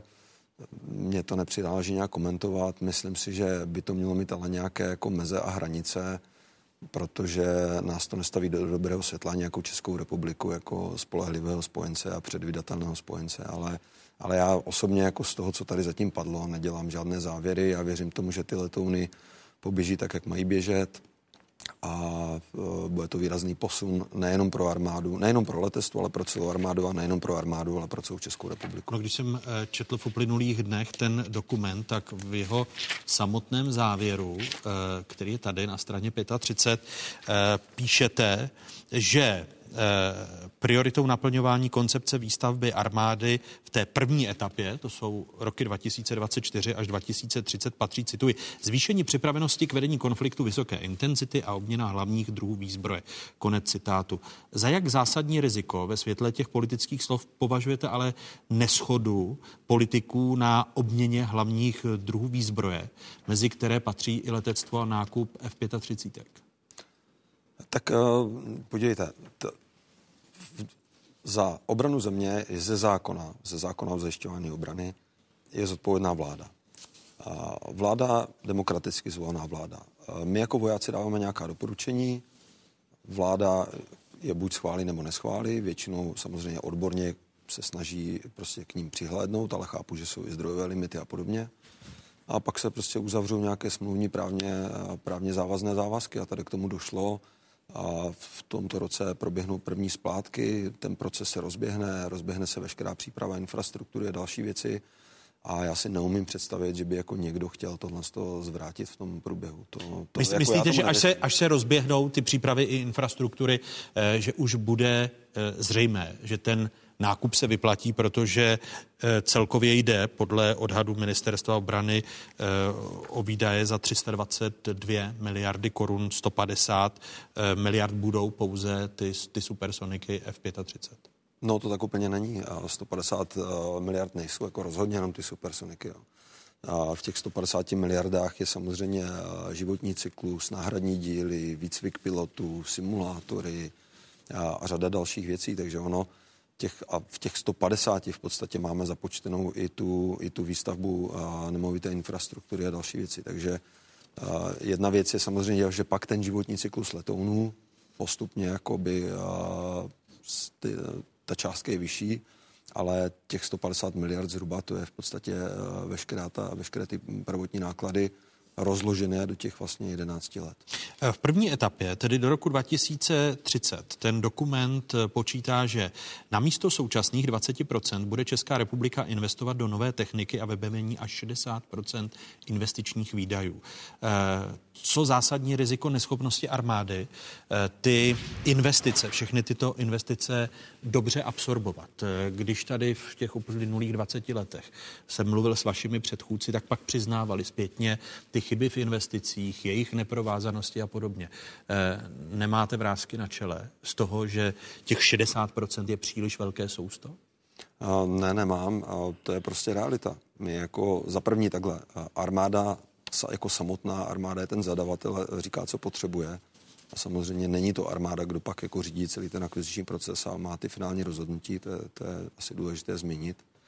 Ale je to armáda, která si objedná a která řekne, armáda, podívejte ano, se, tak. 60%, protože tady máte vstřícné vedení ano. rezortu, které vám 60% na ty investice dá. No tak ono to takhle prostě vychází, že jo. A tam samozřejmě, že eh, ten způsob, jak se, investovala, jak se investovalo do obrany v České republice, je ten nejhloupější možný způsob, který můžete dělat. To znamená, když jako vás nic netlačí, a, tak se to prostě nedělá, že jo, hledají se všechny možné výmluvy, armáda se ořezává, ohlodává a pod různými záminkami se do obrany neinvestuje. Přesto všechno, že ty platné závazky spojenecké jsme měli i dřív. A pak, když přijde krize, tak najednou chcete rychle jako ty věci dohnat. Ale dneska ten stav je prostě bezpečnost v Evropě a ten stav i v alianci a ty požadavky jsou takové, že prostě tohle už jako je dál neudržitelné. No a teď se hold jako ukazuje ty chyby z minulosti, kdy opravdu ten, ten standardní model by bylo, že do těch modernizačních projektů armádních by šlo třeba 20% toho celkového rozpočtu. No ale teď to musí být 60, protože my honíme tu minulost. A kdybychom plnili ty závazky tak, jak jsme měli, tak od roku 2014, jenom kdybychom dávali 2%, tak by to bylo, tuším, někde tady to číslo mám, tuším kolem, kolem 400 a přes 400 miliard víc bychom v podstatě měli zainvestováno do obrany celkově. A to by prostě mělo, to by mělo jako výrazný vliv, jenomže to jsme jako nedělali a teďka jako musíme všechno dohánět, že jo? A navíc to děláme v době té krize, kdy je to opravdu nejhloupější, protože všeho je málo, na všechno se čeká. Ta poptávka jako výrazně převyšuje nabídku, to znamená, ty ceny jako rostou. Tak jak třeba, nevím, některé, některá třeba munice dělostřelská která před válkou stála třeba 500 euro, tak dneska ta stejná věc stojí třeba 3000 euro. Že? Tak Jinými slovy, promeškali jsme ten nejlepší čas uh, mít bojeschopnou, modernizovanou armádu. Tak my, jako, my máme bojeschopnou armádu, ale samozřejmě ta bojeschopnost není jako černá, bílá, nula z toho, ta je vždycky jako na nějaké škále. A my samozřejmě musíme spousty věcí dohánět, protože to zadání bylo jiné a protože nebyla vůle dávat zdroje. A obrana se nedá dělat tak, že když jako zrovna nic nehoří, tak, to, tak to budeme hulit a nebudeme nic dělat. A potom, když jako přijde nějaká krize, tak se probereme a rychle tam nasypeme nějaký peníze. Takhle to prostě nefunguje, je to nesmysl a je to naprosto neekonomické. Proto se to všechno teď předražuje, předražuje a prodražuje, proto teďka jsme takhle zatížení, proto musíme do těch investic dávat 60%, protože jako 2% HDP do obrany platí od našeho vstupu. Po Krymu, když se začal probírat trošku svět, a zjistilo se, že jako nežijem jenom v tom míru, tak eh, proběhl na Velském summitu takzvaný ten Defense Investment Pledge, který, kde se všichni zavázali, včetně nás, že prostě 2% 100% naplní do roku 2024 a že z toho minimálně jako ta, těch přes 20% půjde na ty modernizační projekty. Ale to byl tenkrát závazek. Dneska ten závazek už není jinak. Dneska závazek, ke kterému jsme se zase přihlásili i my jako Česká republika na summitu teď ve Vilniusu, je, že nikdo nejde po 2%, to je prostě jako základní věc a potom prostě nikdo chodit nebude. Ale to není to nejhlavnější. Hlavní je, jak plníte závazky. Závazky v obraném plánování. A, a pokud jako pro vás to číslo, abyste je splnili, je 2,5, protože jste třeba v minulosti neinvestovali, tak máte dávat 2,5 nebo 2,3, nebo to je prostě na vás. Ale hlavně musíte jako plnit závazky. A já vám teda můžu říct, a nechci být konkrétní, protože si myslím, že by to nemělo se úplně veřejně říkat, ta čísla, ale my ty závazky jako zdaleka neplníme. Takže my teďka, to, co říkáte správně, že vlastně ta, ta koncepce výstavby je postavená tak, že teďka budeme především obměňovat to železo, dokupovat ty věci, zbavovat se těch úplně zbytků sovětské techniky do toho roku 30 zhruba, těch 7 let. Tak my v podstatě ty 2%, když je dostaneme, tak my už je všechny máme alokované do toho do, do roku 2030 a naopak ještě nám jako chybí něco. Jo. A kolik vám chybí? Tak eh, no prostě ještě některé schopnosti pořád jako tam nemáme. Takže my, my jakoby všechny ty peníze jsou v podstatě alokované, ale jsou alokované na věci, které už jsme měli mít. Jako. Takže kdybychom investovali průběžně, tak teďka ty 2% bychom dávali do věcí jako rozvojových, dalších. Poučení z Ukrajiny, robotika, já nevím, eh, autonomní systémy, nové technologie, umělá inteligence a tak dále ale my do značné míry. A na to vám stále ty peníze chybějí.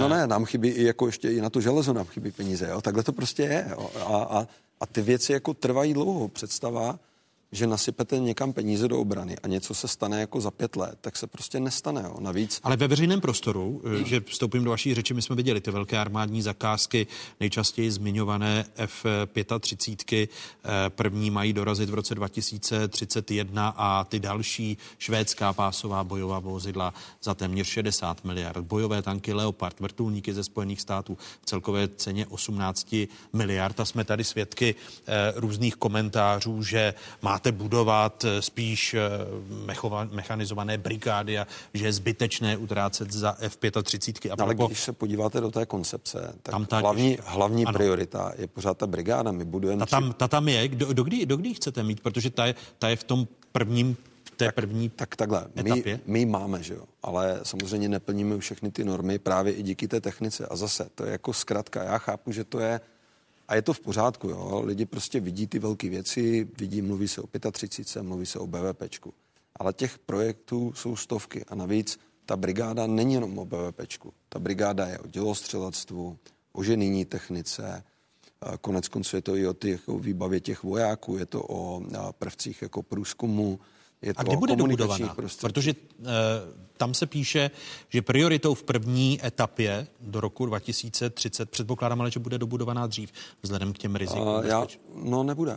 protože ty věci prostě trvají. Dřív se to stihnout nedá. Takhle, To znamená, jako aby lidi neměli představu. To není tak, že jako není brigáda a teďka je brigáda. My tu brigádu vlastně už dneska máme zavázanou v aliančních plánech různých a má svoje role. A v okamžiku, kdy prostě zítra bude krize, nebo za týden, nebo za půl roku, to je jedno, tak my se zvedneme a půjdeme naplnit tu naši přísahu. To znamená, že jsme prostě za obranu země ochotni nasadit i vlastní život a budeme to dělat s tím, co máme. Tečka. Takže ta brigáda prostě bude bojeschopná, nazdar. Ale bude s tím, co má. To znamená, nebude to tak efektivní, víc lidí umře a bude to prostě horší. ale kdy bude dobudovaná? No, V tom dobudovaná, roce a 2030. dobudovaná na to, co potřebujeme aspoň dneska, jako na ten základ.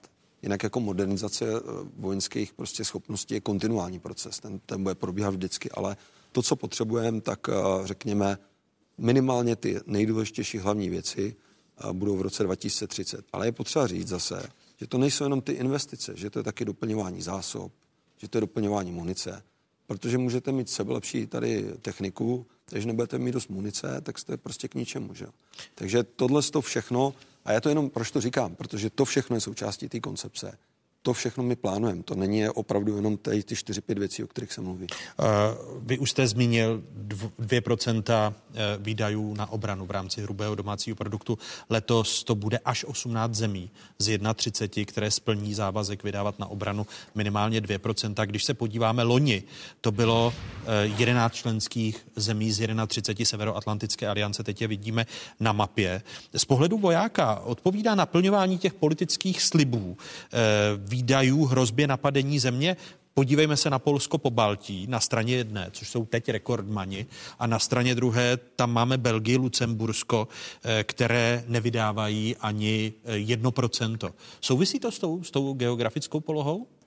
Souvisí to určitě, že jo? protože nakonec je to vždycky o politické vůli a ta je daná prostě eh, tím, co chce společnost od těch politiků a, a tam, kde a ta společnost lépe rozumí tomu, co se děje a, a rozumí těm hrozbám, které, které vůči ní jsou, tak samozřejmě je větší tlak na to, aby se s tím něco dělalo. Takže a ten, ten pocit urgence, který jako je v Pobaltí a v Polsku, ten bohužel ani tady v České republice, byť se nás to taky bytostně týká, takový není, ale to je asi přirozené. A i proto je důležité o těch věcech mluvit, ne strašit, ne prostě dělat paniku, ale reálně se o tom bavit, pojmenovávat ty problémy a říkat si prostě, co s nimi budeme A dělat. proto to děláte a proto se zúčastňujete i jako tvář akcí dobrovolníků, kteří sbírají peníze, ku příkladu eh, na vybavení eh, ukrajinské armády drony?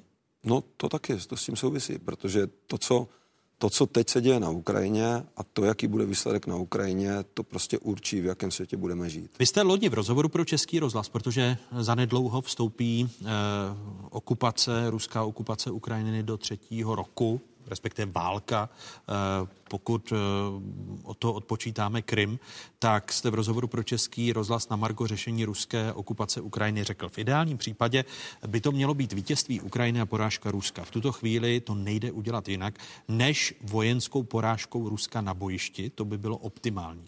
Měli bychom k tomu maximálně přispět. Konec citátu po roce od pronesení těch citovaných slov. Nevzdaluje se od vaší vize? Víte, ta válka začala tak, že to měla být nějaká speciální vojenská operace. Evidentně tam byla spousta jako špatných kalkulů a předpokladů, to se nepovedlo a překlopilo se to do velké konvenční války mezi dvěma velkými zeměmi. A ta prostě realisticky nějak probíhá. Takže ty představy, jako že tady něco za, za tři měsíce se vyřeší, tak to není. Jako podívejte se na druhou světovou válku, kde jsme byli po dvou letech. Hitler držel celou Evropu, válcoval sovětský eh, síly že jo, na východě, ještě v té době jako probíhající, začínající operaci Barbarossa. A takhle prostě ty věci trvají. A Když je, se podíváte je... na to, co jste si na začátku říkal, jo. a teď Já jsem v rámci vstupu třetího, třetího roku... Já jsem taky ale říkal, že tam nevidím žádný rychlý konec a nevidím. A nevidím ho ani teď a je potřeba prostě uvažovat uh, racionálně. Je potřeba, uh, ale samozřejmě racionálně jako ve všech směrech, jo, i to, co se nám nelíbí. Jo. A, a je potřeba uh, přemýšlet jako strategicky a dlouhodobě. A dneska já to vidím spíš tak, že musíme bavit, my se musíme bavit o tom, jak pomůžeme Ukrajincům v roce 24, aby oni mohli něco dělat v roce 25 a 26. Tak, takhle to prostě je. Bohužel, bohužel. A jediný vlastně, a, a to Rusko, ta jeho teorie v podstatě uh, toho vítězství spočívá v tom, kromě toho, že samozřejmě to prodávají, že bojí o, o přežití a, a že bojí s celým západem a tak dále, tak uh, oni spolíhají na to, že prostě oni jsou drsnější, oni to vydrží a, a my povolíme a rozdrobí a ne, se nedává ta jim, nedává jim čas po těch dvou letech za pravdu. V sobotu večer ruské ministerstvo obrany oznámilo, že jeho síly převzali úplnou kontrolu nad východoukrajinským městem eh, Avdivka eh, a podle agentury Reuters je to největší změna na frontě od května loňského roku, kdy Rusové po dlouhých krvavých bojích dobili Machmut. Eh, ba- Bachmut. Jak zásadní je tahle zpráva? A Ukrajinci eh, vedli nějakou protiofenzivu tam, tam měla nějaké vydeklarované cíle, ty se evidentně nenaplnily, došlo jako k řadě zklamání, eh, zejména tady na západě. A samozřejmě ta ofenziva kulminovala v nějakém bodě, tak jako každá vždycky kulminuje někde před dosažením těch cílů. A teďka Rusové přibírají strategickou iniciativu a v podstatě jsou postupně iniciativnější. Na druhou stranu ani ti Rusové to nejsou schopni překlopit v nějaké velké úspěchy. Takže oni tu a tam někde postoupí, ano, Avdívka, to se dalo čekat. Na druhou stranu geograficky nebo jako tou lokací to jako nezvrátí ten konflikt rozhodně. A, ale ani Rusové nemají dost sil teďka tam na to, aby vlastně dosáhli těch deklarovaných cílů a nejsou schopni to otočit jako naopak. Takže oni mají jako dílčí taktické zisky, ale které nejsou schopni proměnit v nějaké operační a strategické. A jede se do značné míry opravdu na to opotřebení a jestliže my třeba víme, když spočítáme teďka produkci dělostřeleckou, teď z otevřených zdrojů, kolik je schopná vyrobit Amerika, Německo, Francie, jako ty hlavní zbrojovky, a, a, dá, a kolik z toho můžeme dát na Ukrajinu a teď to dáme dohromady s tím, co víme už, že teď ty Rusové jako jsou schopni vyrobit nebo dostat odinut, tak to prostě ta, ta, ta matematika nevychází. Takže ta válka není jako teďka o tom, jestli tam někdo udělá nějaký geniální tah, ale jestli opravdu jako nastartujeme zbrojní průmysl, jestli ty Ukrajině budeme schopni dát to, co, to, co jim máme dát. A samozřejmě ti Ukrajinci to není jenom o tom, kolik zaberou území, že jo? Oni se taky musí dívat, jaký mají lidský kapacity do budoucna, že jo? Kolik jako můžou zmobilizovat nebo nemůžou.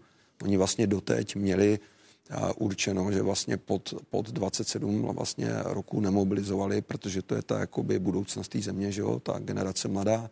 Budou to tam- muset prolomit? Budou pravděpodobně, no, asi ano, protože to, to je to, co vlastně říkají vojáci už nějakou dobu, už generál Zálužný to říkal, tak aby mohli podstatě začít rotovat ty jednotky na frontě, tak potřebují zmobilizovat víc lidí. Takže, takže oni chtěli udělat nějaké úpravy v té mobilizaci. Myslím, že ta legislativa ještě přijatá není. Ale jenom chci říct, že je potřeba uvažovat jako takhle dlouhodobě. A není to ale ani tak, jako tady prostě tady nejdřív jako všichni chodili, že Ukrajina padne za dva týdny, že jo? to se nestalo. Pak eh, byla ta ofenzíva úspěšná, Charkov a další. Tady zase všichni jako bě, nebo ne všichni, ale prostě byli tady lidi, kteří jako běhali nadšeně, že Rusko se v podstatě rozpadlo a byl tady jako přehnaný optimismus, který nebyl založený na nějaký racionalitě vojenský. No a dneska Teď to je tady zase, frustrace. A teď se to zase překlápí naopak úplně. Takže je potřeba Co bude prostě následovat z vašeho pohledu jako člověka, který, eh, který napsal o, o válkách knihy? Tak já si myslím, že to, co, a podle mě to ti Ukrajinci udělají, když vezmu ze strany Ukrajiny, tak dává smysl teďka opravdu skonsolidovat ty zisky co nejvíc a zaujmout silnou obranu, protože ta obrana je svým způsobem silnější a šetří víc síly než, než, te, než ty ofenzivní akce. To neznamená, že u toho jako každá obrana má, musí mít ofenzivního ducha, takže tu a tam může k něčemu dojít. A myslím si, že potřebují ten rok 24 opravdu využít na konsolidaci, zabezpečit si dostatečný přísup zá, záloh, který budou schopni nějak jako efektivně vycvičit, integrovat. A samozřejmě souvisí to i potom s budováním kapacit obraného průmyslu, hledání i nějakých technologických výhod, protože tam, kde to nepřebijou kvantitou, třeba v tom dělostřelstvu, tak se musí dívat na jiné věci, což třeba dneska částečně, neříkám, že úplně, ale částečně třeba doplňují ty FPV drony a další věci.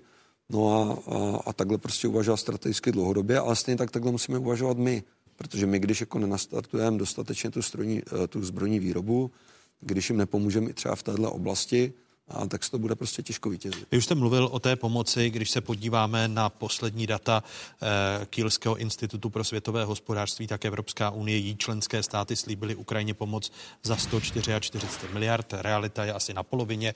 Jde o údaje od poloviny ledna letošního roku. Eh, po Evropské unii k největší pomoci se zavázaly Spojené státy.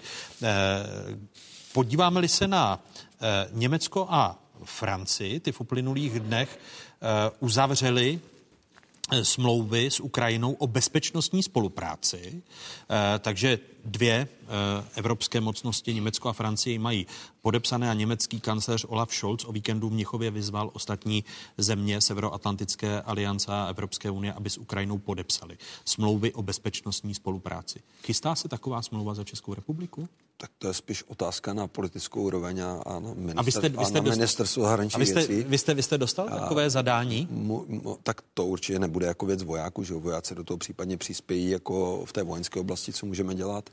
A my jako hledáme maximální cesty podpory, eh, i ty, o kterých mluvíme, i ty, o kterých tolik nemluvíme a hledáme jako bez ohledu na smlouvy, ale můj odhad je takový, že tak jako prostě eh, na minulém summitu skupina vlastně států G7 plus udělal nějaký, nějaký formát, kde vlastně eh, se přislíbily nějaké jako jisté bezpečnostní garance a spolupráce a postupně ty státy uzavírají ty dohody, jako to byla Velká Británie, teďka Německo, budou následovat další určitě, tak já věřím tomu, že v nějaké fázi i Česká republika takovýhle nějaký krok udělá. A říkám, je to můj odhad a tohle je opravdu. Jako a vy do toho nabídnete rozhodnutí. co do, do toho kroku té smlouvy o bezpečnostní spolupráci s Ukrajinou? No to záleží, eh, to záleží samozřejmě, to nemusí být jenom jako armáda, že jo? to jsou i různé, to může být cokoliv, to může být v ekonomické oblasti a podobně.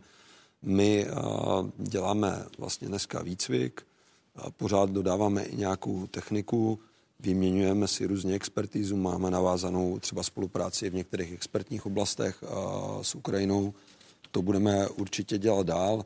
Může to být i různé poskytování informací, takže já věřím tomu, že prostě se potom udělá nějaká analýza ve všech oblastech, ale to může být i spolupráce třeba v obraném průmyslu, jo. Um, umožnit jim třeba některé věci vyrábět tady, nebo naopak přesunout některou výrobu třeba naši tam. A ta, ta věc bude určitě širší, jako než jenom samotná armáda, ale my určitě dál budeme se snažit podporovat. A ono se to vlastně vyvíjí. My už dneska, dneska už z hlediska nějaké dlouhodobé podpory pro jejich ozbrojené síly se vytváří takzvané schopnostní koalice mezinárodní pro různé oblasti, ať už to je třeba, nevím, taktické letectvo, pozemní technika, dělostřelstvo a tak dále. A my už jako v některých těch koalicích jsme jako členové, jako Česká republika a přispíváme tam jak jako vojensky, a tak i nevojensky. Uh s vámi eh, v příštím týdnu má jednat ministrně obrany eh, o možnosti zapojení České republiky do podpůrné operace pro obyvatele Gazy. Kvůli špatné humanitární situaci v Gaze eh, ministrně obrany Jana Černochová o tom jednala v úterý s prezidentem Petrem Pavlem a ve čtvrtek v Bruselu dodal, že Česká republika hledá spojence, kteří by se zapojili do vyslání nemocnice. Kdy počítáte, že by mohla být ta nemocnice vyslána a daří se najít ty spojence? To se teď úplně nedá říct. Já už jsem s paní ministriní o tom mluvil samozřejmě. A my už předtím dokonce, už před tou její cestou do Izraela se, dělají, se dělali některé kroky tenkrát. Vím, že někteří spojenci nás oslovili a bavili se o, to, o svých záměrech vyslat nemocniční lodě a podobně a zkoumali možnosti, jestli bychom byli schopni a ochotně třeba nějak podpořit. My už tenkrát jsme deklarovali vlastně jako vstřícnost k tomuhle ale v zásadě doteď jsme nikdy neměli jako dost detailů a konkrétní požadavky, takže já to přesně nevím, co to bude. My se nebráníme tomu, ať už by to byl nějaký, nějaká část nemocniční, ať by to byla, nevím, polní chirurgický tým, nebo nějaký, já chirurgický, chirurgický tým speciálních sil, nebo třeba doplnění zdravotníků, protože vím, že třeba s, s jedním svým protěžkem jsme jednali a ti právě říkali, že budou pravděpodobně může dojít k tomu, že budou mít třeba problémy udržovat dlouhodobě ten zdravotnický personál, jestli bychom byli ochotni třeba nějaký personál tam dodat. A jako zatím tedy žádná, na, na rotace. zatím žádná konkrétní tak specifikace on, není. Ono tohle je docela čerstvé, že jo, tohle je vlastně z, z tohohle týdne. A my jsme udělali několik roků, že jsme vlastně vojenskými kanály aliančními oslovili ty naše protěžky s nějakýma žádostmi o informace a počítám, že v tomhle týdnu dostaneme jako víc relevantních informací. Děkuji náčelníkovi generálního štábu armády České republiky Karlu Řekovi, že byl hostem otázek a přeji vám hezký zbytek neděle. Děkuji, hezkou neděli. Děkuji vám, divákům, takové byly dnešní otázky. Najdete nás na internetových stránkách České televize. Hezký zbytek neděle, pokud možno ve společnosti 24.